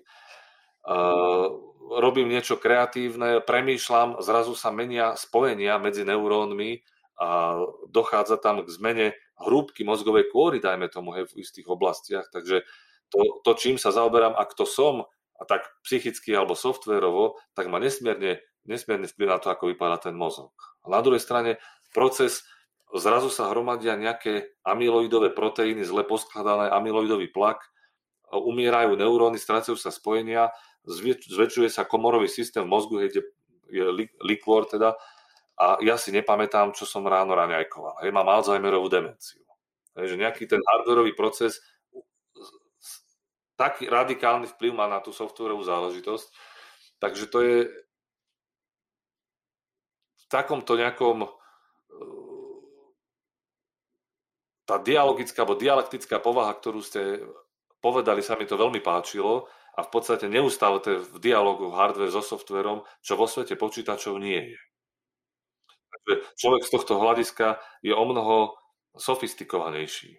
Hej, možno by to bolo jednoduchšie, keby nás hardware sa nemenil, ale to není pravda. Hej, to každým dňom, tým, čo jeme, tým, e, čo zažívame, zážitkami, hej, a aký vzduch dýchame, povedzme, všetko to má vplyv na to, ako ten náš mozog vyzerá, ako prebiehajú tam cievy, ako je okysličený a uh, Ano. Neuveriteľná téma. Lebo tam sa presne, že potom začína e, potom rozmýšľať nad tým, roz, e, tým rozdielom, že nad človekom ako nad organizmom a ten počítač predsa len nejaký mechanizmus, e, kde teda tá jedna súčiastka, keď vypadne, tak to celé vyhodí ten známy error a tú modrú obrazovku a neviem čo, ale tak človek si v podstate bez tej nejakej, záleží o ktorá súčiastka, ale že on po prípade vie vlastne ešte dorobiť. A, takže je, je to, lebo ja pre, akože veľmi rád hovorím o tejto téme práve preto, že ono je to podľa mňa jedna z kľúčových otázok ľudskej identity, že kto som, tak ok, tak som moja hlava, som moje telo, nejako, ale to v histórii sa to teda menilo, dneska sme v nejakom bode, ktorý sa zdá byť viacej teda ísť smerom k tomu, že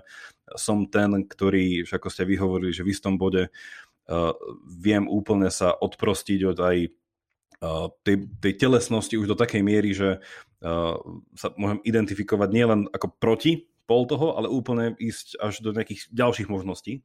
A to je to zaujímavé v tom, že uh, my sme to aj na univerzite vždycky ponúkame, uh, ja učím aj bioetiku uh, prvákov na Komenského a to, to zamyslenie toho francúzského existencialistu a fenomenológa Maurisa Merla Pontyho, ktorý presne voči tomuto trošku namietal tým, keď povedal, že my sme naučení pozerať sa na vzťah nášmu telu ako k vlastníctvu, čo je presne ako kúpim si počítať, že ja mám vlastné telo.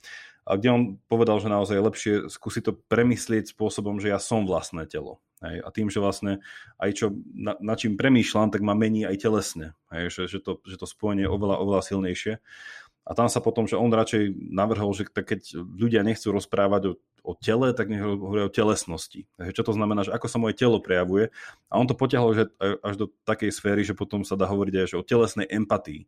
Že ja vlastne na báze svojho tela viem vstúpiť do empatického vzťahu s iným človekom, nie kvôli jeho hlave, ale kvôli jeho proste telesnosti. Hej, že, rôzne. Čiže to bolo také, a to zase, že 20, druhá policia 20. storočia, že už nejaká tá reflexia na to, že, že tá ľudská identita môže ísť všelijakými smermi. Hej. Kto určí, ktorý je ten správny, ale... Tá, tá telesnosť, mi sa to veľmi páči, lebo ja presne takto rozmýšľam tou témou, že uh, ja som. Toto čo som, a tak rozmýšľal aj Freud. Neviem, či, či do detajlov, ale e, keď hovoril o egu, tak povedal jednu vetu, ktorá ma fascinuje a v podstate sprevádza celou praxou. Povedal, hranice nášho ega sú hranicami nášho tela.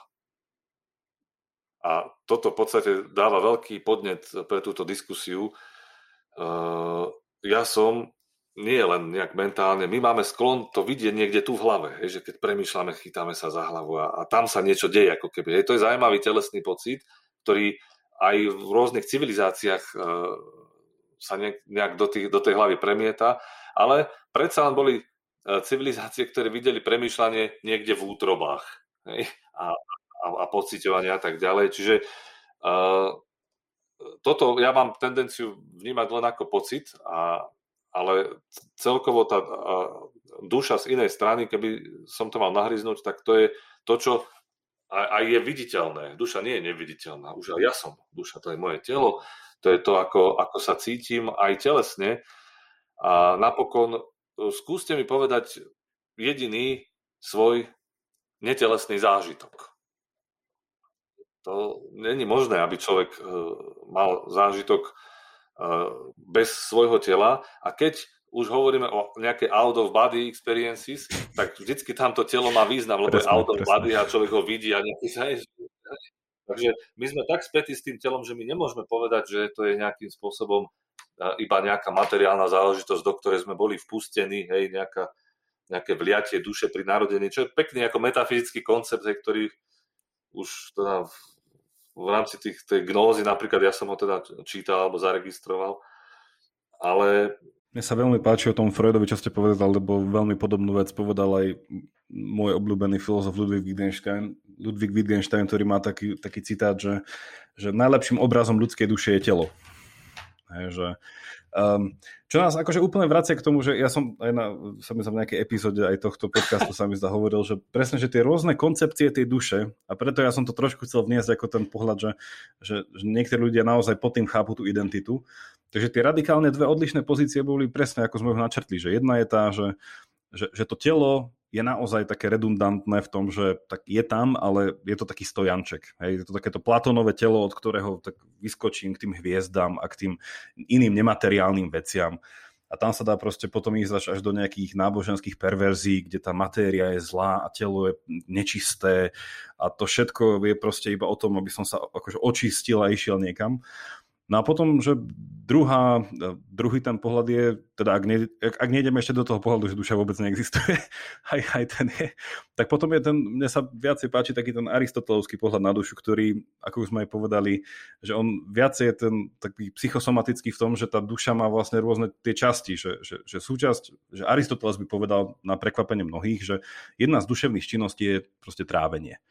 Hej? Lebo proste, že je to príjmanie energie a to je to, že, že lebo duša iným, iným spôsobom, že duša je odpoveď na otázku, že aký je rozdiel medzi živým a neživým. No to živé má dušu, to neživé ju nemá. Čo robia živé veci?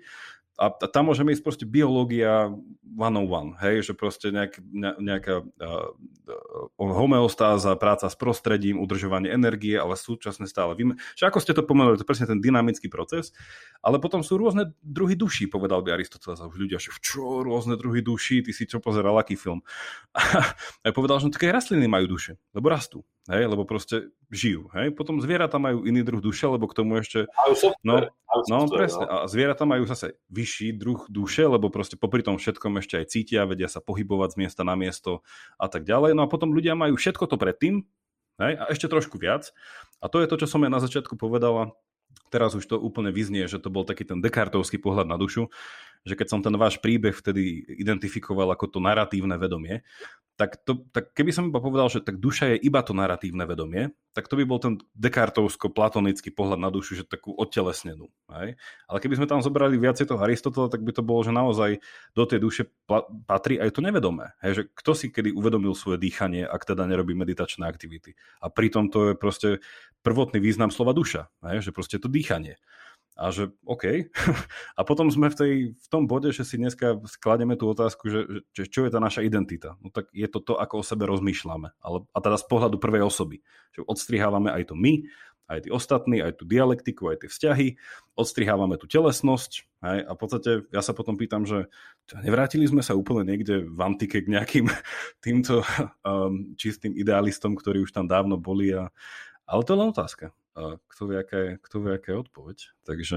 Mne sa veľmi páči to, čo hovoríte, ako to teda, uh, tie rôzne čiastkové témy spájate, lebo to s tým Aristotelom, teda ja som čítal to dielo o duši aj s komentárom na vysokej škole, hej, tam som sa s tým oboznámil a pre mňa to bol vtedy úplne nový mhm. koncept. Mm-hmm. Hej, taký ako, a si vravím, že ten pravý, hej, a teraz to je tá vegetatívna, animálna duša a rozumová, hej, v podstate vy ste to teraz hovorili. No a asi, asi toto je veľmi do, dobre použiť v týchto témach psychosomatiky a nikdy ma to nenapadlo, hej, použiť Aristotela, hej, tak odteraz to budem robiť. Lebo v podstate, áno, to je, v podstate to je veľmi moderné. A myslím, že je to pravá stopa. Ale ešte mi, neviem, a teraz zase, ak nebudem správne citovať, tak tiež sa ospravedlňujem, tak človek nárába s tým, ako to má uložené v hlave. Uh, neviem, či svätý Tomáš Akvinský nehovoril o, o duši a telo ako o nekompletných podstatách. Hej? A teraz to už je taká ťažká teológia a tak ďalej. Ale tiež on však to je Aristotelik v podstate.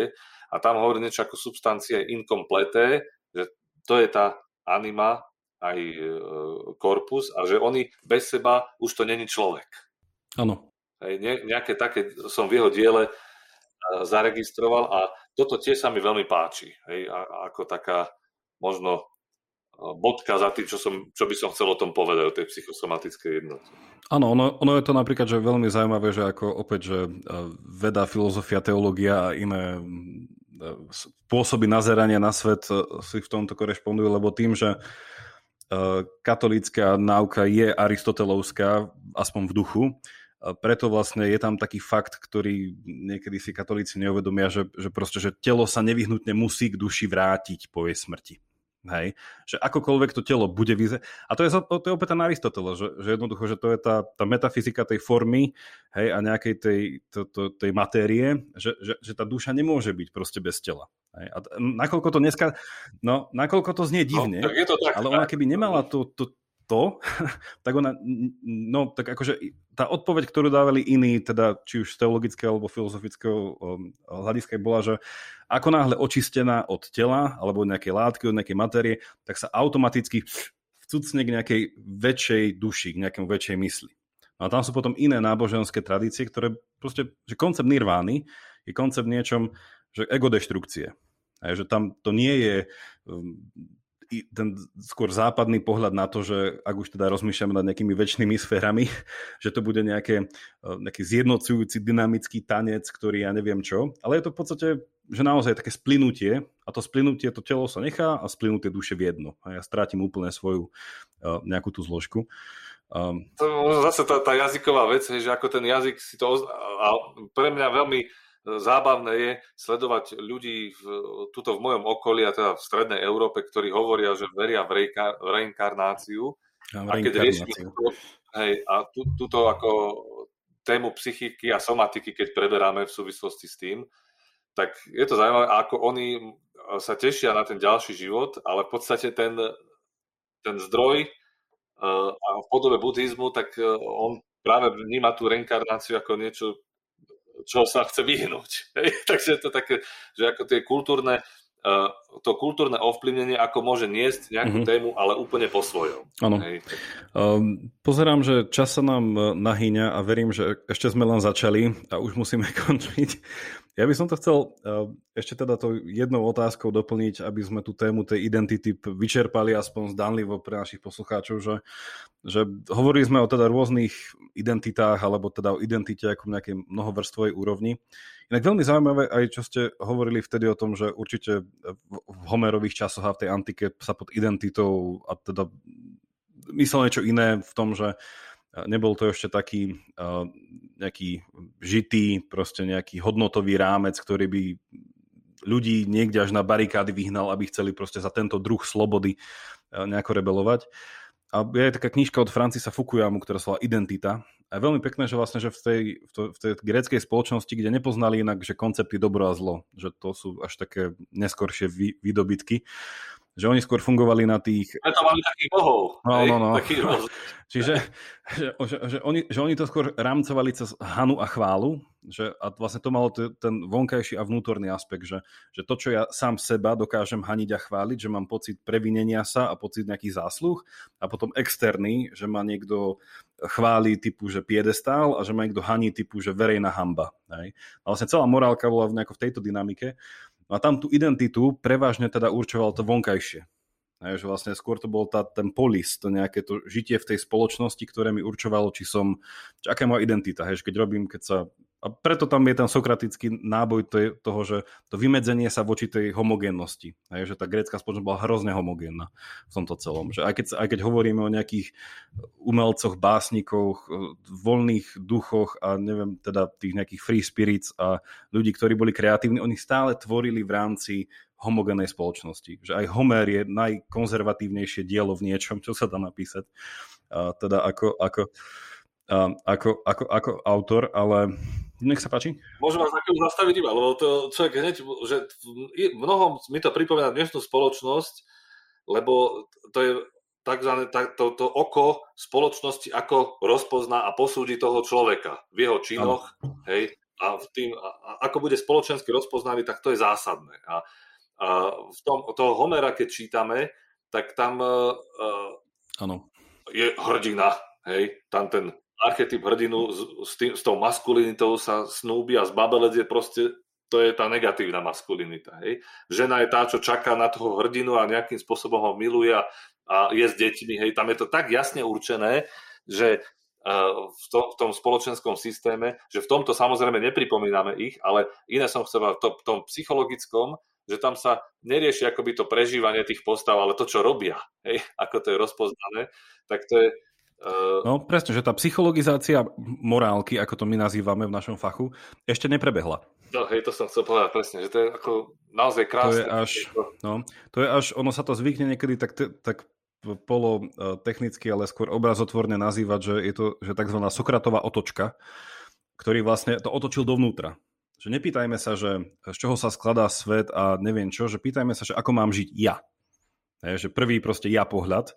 A ešte to bolo akože úplne oprostené od nejakých že konceptov ja, to vtedy ešte neexistovalo, i keď teda gramatika to už poznala, ak by sme zase sa vrátili k jazyku, ale... No, skôr, ale hej, skôr že... jazyk ako, a, a to implicitné a potom sa to vyťahovalo, ale my hej. sme tu rozrešili veľmi dôležitú otázku. Hej, hej. Lebo super ego, ako to niečo morálny nejaký imperatív a, a nejaká hodnotiaca inštancia v človeku, tak Freud hovorí, že kedy vzniká aj v rámci Oedipovho komplexu a tak ďalej, ale v podstate má aj nejaké filogenetické súvislosti a on hovoril, že vzniká, vznikol niekde v praveku, v pratlupe, hej, a otcovraždu a potom vina tých synov, proste nejakú bajku si k tomu vymyslel, ale my, alebo vy ste to zodpovedali, však to vzniklo Sokratovskou otočkou, hej, že tam sa vzniká ľudské superego v podstate. Ano. To je pre mňa veľmi zaujímavé. Áno, áno.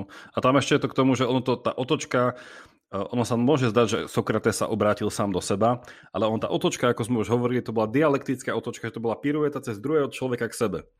Vlastne, že on tú otočku spravil cez dialógy. Preto sa to nazýva dialektika v zmysle, že dia ako že ping-pong medzi dvoma ľuďmi.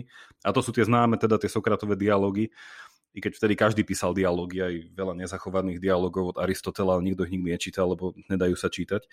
Ale napríklad, že krásny, krásna rodová identita, teda hrozná rodová nerovnosť v Homerovi, ja to občas zvyknem, keď niekto veľmi tak lipne na tom archetype toho hrdinu, tak je veľmi dobre poznamenať, že napríklad keď sa, keď sa v Odisei, Odysseus vracal domov, tak tam je taký pekný, pekný fenomén, že on mohol spať s koľkými ženami chcel, a, nes- a nebol neverný svojej žene, ale keby jeho žena spala s jedným chlapom, tak spáchala proste už zabitia hodnú uh, aktivitu. A, a, od, a od, odpoveď, že prečo, alebo takže otázka prečo, a odpoveď na to je veľmi, veľmi, veľmi rodová v tom, že on tým, že proste mal potomkov kade tade, však že to je fajn, ale keby jeho manželka proste po, porušila tú čistú niť toho ich rodu a dedičov, tak to je ten prúser. Hej, že, a to si potom povieme, že OK, že to je divná, divná morálka. A, a, že napríklad, že a, a, to, a toto tam zase je, hej, v tom, v tom maskulínom, v tom prežívaní, že naozaj, že, a teda ešte tam ani neberieme, že by mal byť ten potomok muž, hej, ešte to sme nespomenuli, ale uh, že naozaj je to zvláštne. Ale k tomuto vlastne celému je to odbočka. A pardon, ja som vás... K tej poslednej otázke. ale ktorá je opäť tematická, keďže, keďže nás to vedie aj k antickému Grécku. A vlastne to je, aby sme teda trošku, hovorím, že nevyčerpali, ale aspoň trochu uzavreli tie rôzne identity, o ktorých sa dneska rozpráva, tak vlastne je to uh, vlastne homosexuálna identita. A otázka, ktorá naozaj, že už v antickom Grécku až ešte predtým to nie je žiadna, žiadna nová vec. A tam je vlastne moja otázka na vás taká otvorená, že, um, že opäť, že aj sme sa bavili o rodovej identite alebo vlastne sexuálnej identite ako, ako takej, že tam sme samozrejme mohli ešte spomenúť nejakého Michela Foucault, Foucaulta a spýtať sa otázku, že či je sexualita fenomén 20. storočia, alebo či tu vždycky bolo to rozlíšenie medzi pohlavím a sexualitou, či nejaké seba vnímanie sa v tomto celom, čo opäť krásne rezonuje s tým jazykom a nejakou fenomenológiou 20. storočia. Ale že homosexualita v zmysle tej identity, ako sme o nej hovorili doteraz, aj cez tú prízmu toho, toho hardveru a softvéru. Že, že to je proste najpichľavejšie na tomto celom je, že, že neexistuje homosexuálny gen a súčasne to nie je len nejaký, nejaké ľudské proste ad hoc rozhodnutie sa. Že ako vy vlastne vidíte tieto veľmi, už teda to môžem opäť, tie plastické, dynamické vody toh, tohto druhu identity? Inak, keď sa v, v týchto veciach e, sexuality hovorí o identite, tak to je e, identita, ktorú človek má nejakým spôsobom spracovanú alebo ju spracováva. Hej, čiže už sa dostáva explicitne do tej mentálnej sféry, v ktorej e, sa to rieši a je to len nejako implicitne vložené. Homosexuálna identita teda v, tom, v tomto zmysle znamená, že človek o nej o, vie o tom, že má v sebe príťažlivosť alebo pociťuje príťažlivosť k osobám rovnakého pohľavia a dokonca sa môže zakategorizovať, respektíve byť súčasťou nejakej spoločenskej osy alebo skupiny. Hej, že vtedy si povie, že som gay alebo lesba a teda mám nejakú identitu homosexuálnej osoby. Hej, kým, kým to ne, neurobí, tak tá identita homosexuálna vlastne nie je akoby spo, nie že završená, ale v podstate takto reflektovaná ako identita. Človek s tým môže zápoliť, dajme tomu, stávať sa proti tomu a, alebo nejakým spôsobom sa snažiť to minimalizovať a, minimalizovať vplyv tej homosexuality na svoj život a tak ďalej, ale to ešte není identita. Hej. To je možno identita človeka, ktorý zápasí so svojou homosexuálnou orientáciou, dajme tomu. Hej. No, tak, neviem, či máme ju nazvanú. Hej. V psychiatrii, hej, hovoríme o egodystonickej homosexualite, ale ten človek to nemusí mať tak zvedomené. Hej. Že to som chcel iba takú krátku poznámku k tomu aj k tej sexuálnej identite, čo vlastne my hovoríme, keď hovoríme o sexuálnej identite, tak to je troška plošnejší termín, pretože to je e, termín, ktorý zahrňa rodovú identitu moju a, a, a sexuálnu orientáciu. Hej? Že aká som vlastne bytosť, čo sa týka sexuality. No a čo sa týka nejakého génu, tak ten ani nikdy nebude nájdený. To už som sa pred e, rokmi vlastne vyjadril v tomto zmysle, keď nejaké štúdie stále hľadajú gén, alebo aspoň spoločnosť to tak číta, že tie e, štúdie hľadajú gén homosexuality. Oni už to nerobia, pretože to už nikto neverí, že také niečo sa nájde, ale o nejaké genetické predispozície, o nejaké genetické faktory, ktoré možno v istej kombinácii zvyšujú pravdepodobnosť takéhoto fenotypu homosexuality, tak, tá, e, tak o tých stále je e, reč. No len zistujeme, že to je tak nesmierne komplikovaný a komplexný fenomén, že poprvé žiadny gen ho naozaj nedokáže vysvetliť, tak ako žiadny gen nedokáže jeden vysvetliť heterosexualitu. Je to, to je komplexný fenomén, ktorý nedá sa vtesnať do nejakého jedného génu. Možno do nejakého genetického backgroundu áno, ale ten nepoznáme. A preto existuje množstvo teórií psychologických a psychiatrických, ktoré sú založené napríklad na tých identifikačných hypotézach. Hej. Tu môžem, iba Freuda spomeniem pre jednoduchosť hej, veci, aby to bolo pochopené, že dieťa, ktoré sa identifikuje so svojím otcom ako s osobou, tak bude, bude heterosexuálne a, a dieťa, ktoré sa identifikuje s, s matkou, tá, dieťa mužského pohľavia, pardon, ktoré sa identifikuje s matkou, tak bude skôr inklinovať k osobám rovnakého pohľavia, respektíve môže tam vzniknúť homosexualita. Hej, takéto niečo uh, uh, rozvrhol Freud a potom sa s tým ďalej, uh, sa ďalej reflektovalo. Ku podivu o maskulinite a feminite veľa uh, uh, hovoril Sigmund Freud, ale nie ako k nejakej identite rodovej, hej, ale baral to ako konštitučnú vec a keď hovoril o bisexualite, tak iba v zmysle konštitučnom, že každý z nás má dispozície aj k maskulinite, aj k feminite. Hej, čiže troška úplne v iných zmysloch, kým sa to vyčírilo do tejto rodovej identity, takže tiež veľmi zaujímavá psychologická téma. A, a čo sa týka, ktorá má svoj vývoj aj teda v našom odbore, to som ti chcel povedať.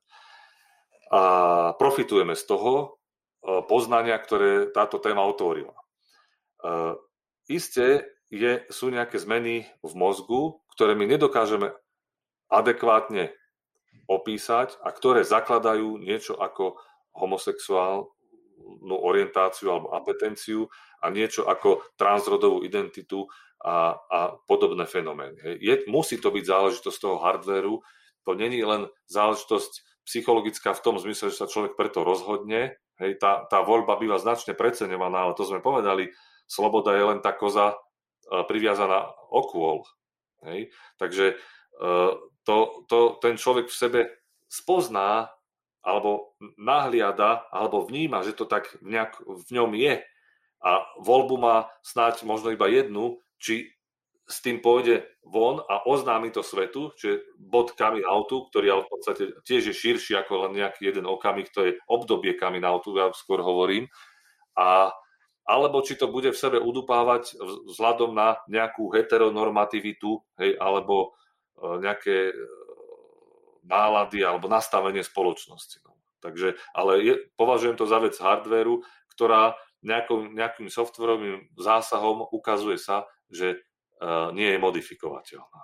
To znamená, že psychoterapia alebo rôzne tie konverzné terapie nepriniesli výsledok, ktorý by bol pozoruhodný, alebo ktorý by mal nás naštartovať k tomu, že študujme my takéto rôzne psychologické metódy ďalej, ako by sme mohli ovplyvniť rodovú identitu alebo sexuálnu príťažlivosť. Takže nie len, že teraz otázka samozrejme je, už teraz by sa mnohí vedci a výskumníci pýtali, prečo to vôbec ovplyvňuje, však je to súčasťou človeka a tak ďalej a není to choroba. Hej? Ale aj keby sme si zodpovedali na tú otázku, že áno, treba to skúmať, tak by sme prišli na to, čo už je dostatok na to informácií podľa mňa, že to ovplyvniteľné týmito metódami, zásahom zvonka, v takomto zmysle psychologicko-psychiatricko modifikovateľné nie je. A to, čo môžeme poskytnúť týmto ľuďom, je skôr upevnenie ich identity mm-hmm. v tom, kým naozaj sú.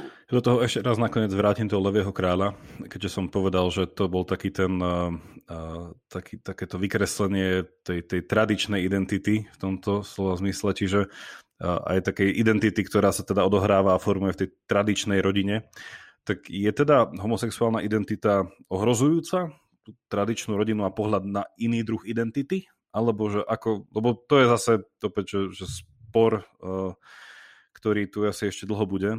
Uh, a je to spor o identitu. Opäť, že, že, že, že lebo pre, preto ja to tak vnímam, že tie otázky, že, že čím palčivejšia otázka je, že tým merateľná, že tým viacej to ide do tej odpovede na to, že kým som ja.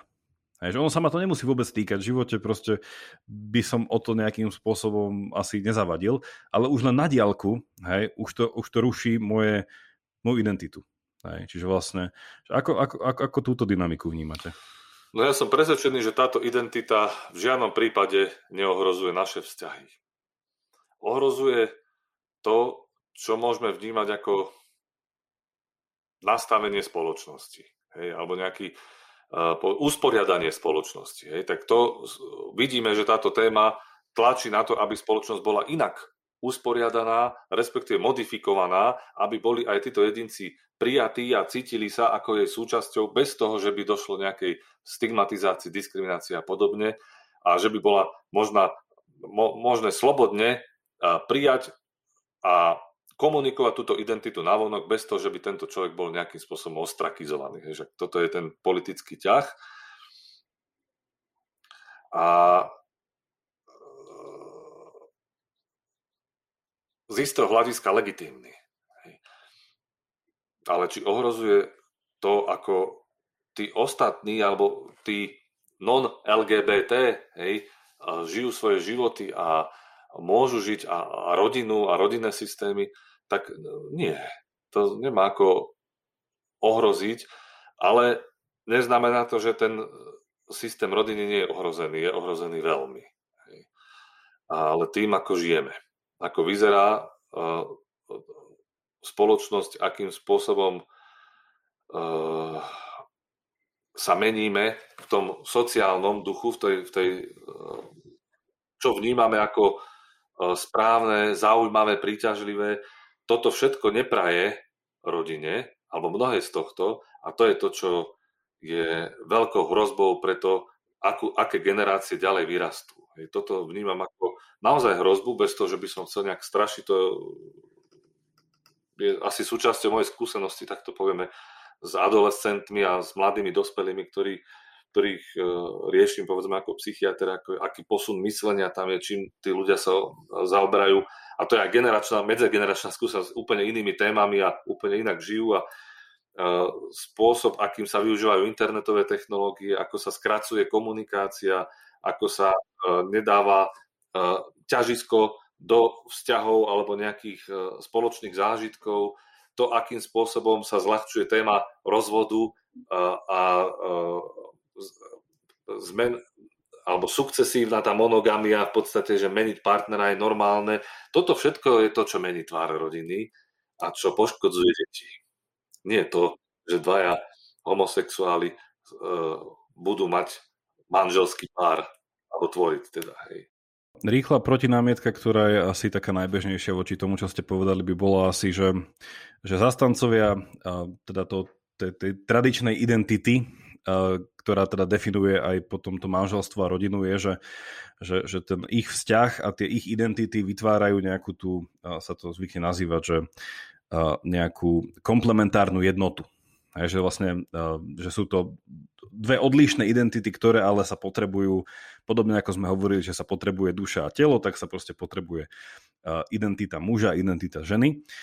Oni tam tvrdili, že, že, teda, že ten argument ide potom tou cestou, že, že samotné uznanie homosexuálnej identity nabúrava vlastne ten koncept tohto spolužitia, hej, ktorý teda sa dá nazvať slovo manželstvo, i keď tam tiež je dobre spýtať sa, že uh, koľko vlastne uh, zväzkov žije v manželstve heterosexuálnych na Slovensku. A súčasne dodávajú teda takú, takú, uh, takú podpoznámku k tomu, že, že vlastne, že, že tieto homosexuálne vzťahy, hej, že poprvé, že vedú k tej redefinícii toho manželstva a súčasne oni ako keby dávali, alebo že minimálne nehovorili o tom, že, že kto zaručí nejakú že vernosť v tom homosexuálnom vzťahu, alebo nejakú trvácnosť toho, že, alebo že, že výlučnosť na jedného partnera. Že toto ste hovorili teraz, že to, čo skutočne ohrozuje ľudské vzťahy, je ako keby toto tu. No a oni vidia, že tá homosexuálna identita tomuto otvára dvere. Hej, že nebude žiadna manželská vernosť, nebude proste vernosť jednému partnerovi, proste bude to striedanie. No, že, že a, to, teda, to, to, tu, tu, končí, tu končí teda ten, ten, to, to, tá protinámietka. Hej, akože zaujímavé si to vypočuť, hej, ale pri, prípadá mi moc taká ako to skôr ako taká litera. Hej, že dobre, tak je to taká námietka, no ale ktorá není v živom kontakte s tým, čo sa naozaj deje. Hej, že však, kde je tá nevera? Teda uh, manželská vernosť. Hej. Všade vidíme, a dokonca aj takú, ako uh, človek je tým exponovaný tak veľmi, však ja nechcem uh, a vidieť nejaké strostkotané páry, ale všade ich vidím, pretože na titulkách nejakých, iba idem náhodou v obchode a vidím novín, noviny a časopisy a na titulky toto ukazujú, že sklamala alebo v ťažkej situácii je, pretože odišla alebo opustil ju a tak ďalej. A to je všade proste a, a bereme to ako úplne normálnu vec, respektíve sa to normalizuje takéto správanie. A ja teraz nechcem pôsobiť ako nejaký konzervatívny činiteľ, ktorý chce tú spoločnosť teraz vrátiť a dať do nejakého regresu, ale toto považujem za nesmierne dôležité témy, ako je vernosť človeku, hej, ako je láska, v čom vlastne spočíva medzi tými partnermi, ako je starostlivosť o potomkov a ako je výchova. To sú nesmierne témy, ktoré sú tak podhodnocované v súčasnom svete. A nechcem povedať, že rodová identita tomto zmysle nie je dôležitý uh, fenomén alebo takým materiálom na diskusiu. Samozrejme, že je, však som to aj povedal, ale sú tu aj iné témy, ktoré sú rovnako dôležité a ktoré sú v neuveriteľnej kríze, podľa mňa, už aj spôsob, akým človek rieši svoje problémy, akým spôsobom vníma sexualitu, sa tak posunul. Uh, fenomén internetovej pornografie, dajme tomu, hej, a ktoré to, čo kedysi sa nazývalo nevera, tak posúva do iných rozmerov hej, a túto páry, ktoré ku mne chodia, tak riešia, hej, či to ako nevera. Toto a to, sú, to je značný posun v ľudskej vzťahovosti, v erotickej dimenzii, aj v tom, čo znamená byť vo vzťahu s niekým, lebo ako sme hovorili o tých kruhoch, tak teraz môže byť, a ja som iba svetkom, zatiaľ nemám to nejak zinterpretované, ale sú ľudia, ktorí vyznávajú tú poliamoriu, kde uh, mať partnera E, znamená, alebo nevylúčuje možnosť mať ďalšieho a ďalšieho partnera a mať to tak skruhované, hej, a niekde sa dokonca tie kruhy prelínajú a čiže to je e, taký, e, by som povedal, také nové možnosti ľudskej vzťahovosti a realizácie našich túžob a nejaké, nejakého slobodného života, že sa zabúda na nejaké hodnoty, ktoré si myslím, že nás viažú navzájom spolu a vytvárajú nejakú silu tým, kým, kým človek naozaj je. A aj to, že človek povie nie nejakému fenoménu, je ohromné slobodné rozhodnutie a myslím si, že povedať nie teraz je veľmi ťažké. Ale toto tiež robí človeka, vytvára tú identitu. Vy ste hovorili o tom negatívnom vymedzení. To, čo nás robí silným, Hej, a to, čo, kde ja si poviem, čo potrebujem, čo nie. Hej, už len samotný trh, čo s nami robí. Hej, a chcem toto nové a toto nové a všetko sú to blbosti. Hej, takže to, ale to sú témy, ktoré zrejme presahujú tento náš dialog aj koncepčne, aj časovo. A, a opakujem, že nechcem tu pôsobiť ako nejaký konzervatívec, ale upozorňovať na hodnoty, ktoré sú relevantné, ľudské, týkajú sa ľudských vzťahov, ktorými sa ako psychiatr zaoberám. Ja si myslím, že toto je uh, veľmi dobrá bodka na záver. Uh, s tým, že uh, koncepčne sme presiahli tento rozhovor, čo podľa mňa iba vedie k tomu, že by bolo dobré začať niekedy iný rozhovor o tomto koncepte. Tak verím, že či už na, tejto, na tomto podcaste alebo na inej platforme by to bolo, verím, že aj pre poslucháčov veľmi, veľmi zaujímavé. Tak ja vám ďakujem za, verím, že aj pre našich poslucháčov obohacujúcu diskusiu. No dve hodiny sme vyčerpali, ale vidím, že by sme sa ešte len zahrievali v prvom, v prvom kole. Tak musím povedať, dobre sa mi s vami rozpráva hej, a že to nejak tak plynule ide a ja niečo nadhodím, vy niečo nadhodíte, že tak akože fajn. Hej. A zároveň vyznávam sa tá, vám aj poslucháčom z také frustrovanosti, že nemám si ja kde teraz takto pohovoriť pekne, hej, že naozaj som tak zahltený práci a, a potom človek sa už chce venovať rodine a tak. Takže ďakujem pekne za túto možnosť ktorá ukazuje, že aj ten virtuálny mm. svet môže byť skutočným, hej, lebo mám pocit, že naozaj sme sa porozprávali. Ja tiež zostávam v tom pocite a iba ma teraz mrzí, že to musíme zrušiť. A, takže, lebo v tom, lebo...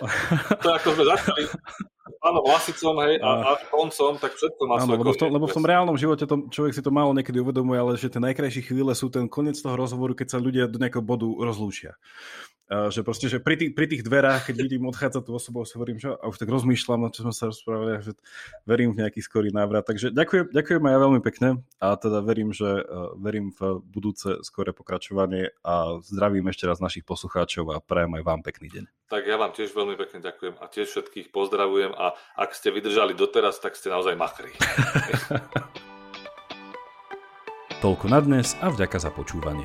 Ak máte ohľadom dnešnej dávky nejaký koment alebo otázku, napíšte mi cez naše sociálne siete alebo e-mailom na jakubsavinač.pravidelnadavka.sk Ak sa vám dnešná dávka páčila, podporte nás napríklad cez patreon.com lomka pravidelná dávka. A všetko info je na pravidelnadavka.sk Teším sa na vás na budúce. Buďte zvedovtiví a nech vám to myslí.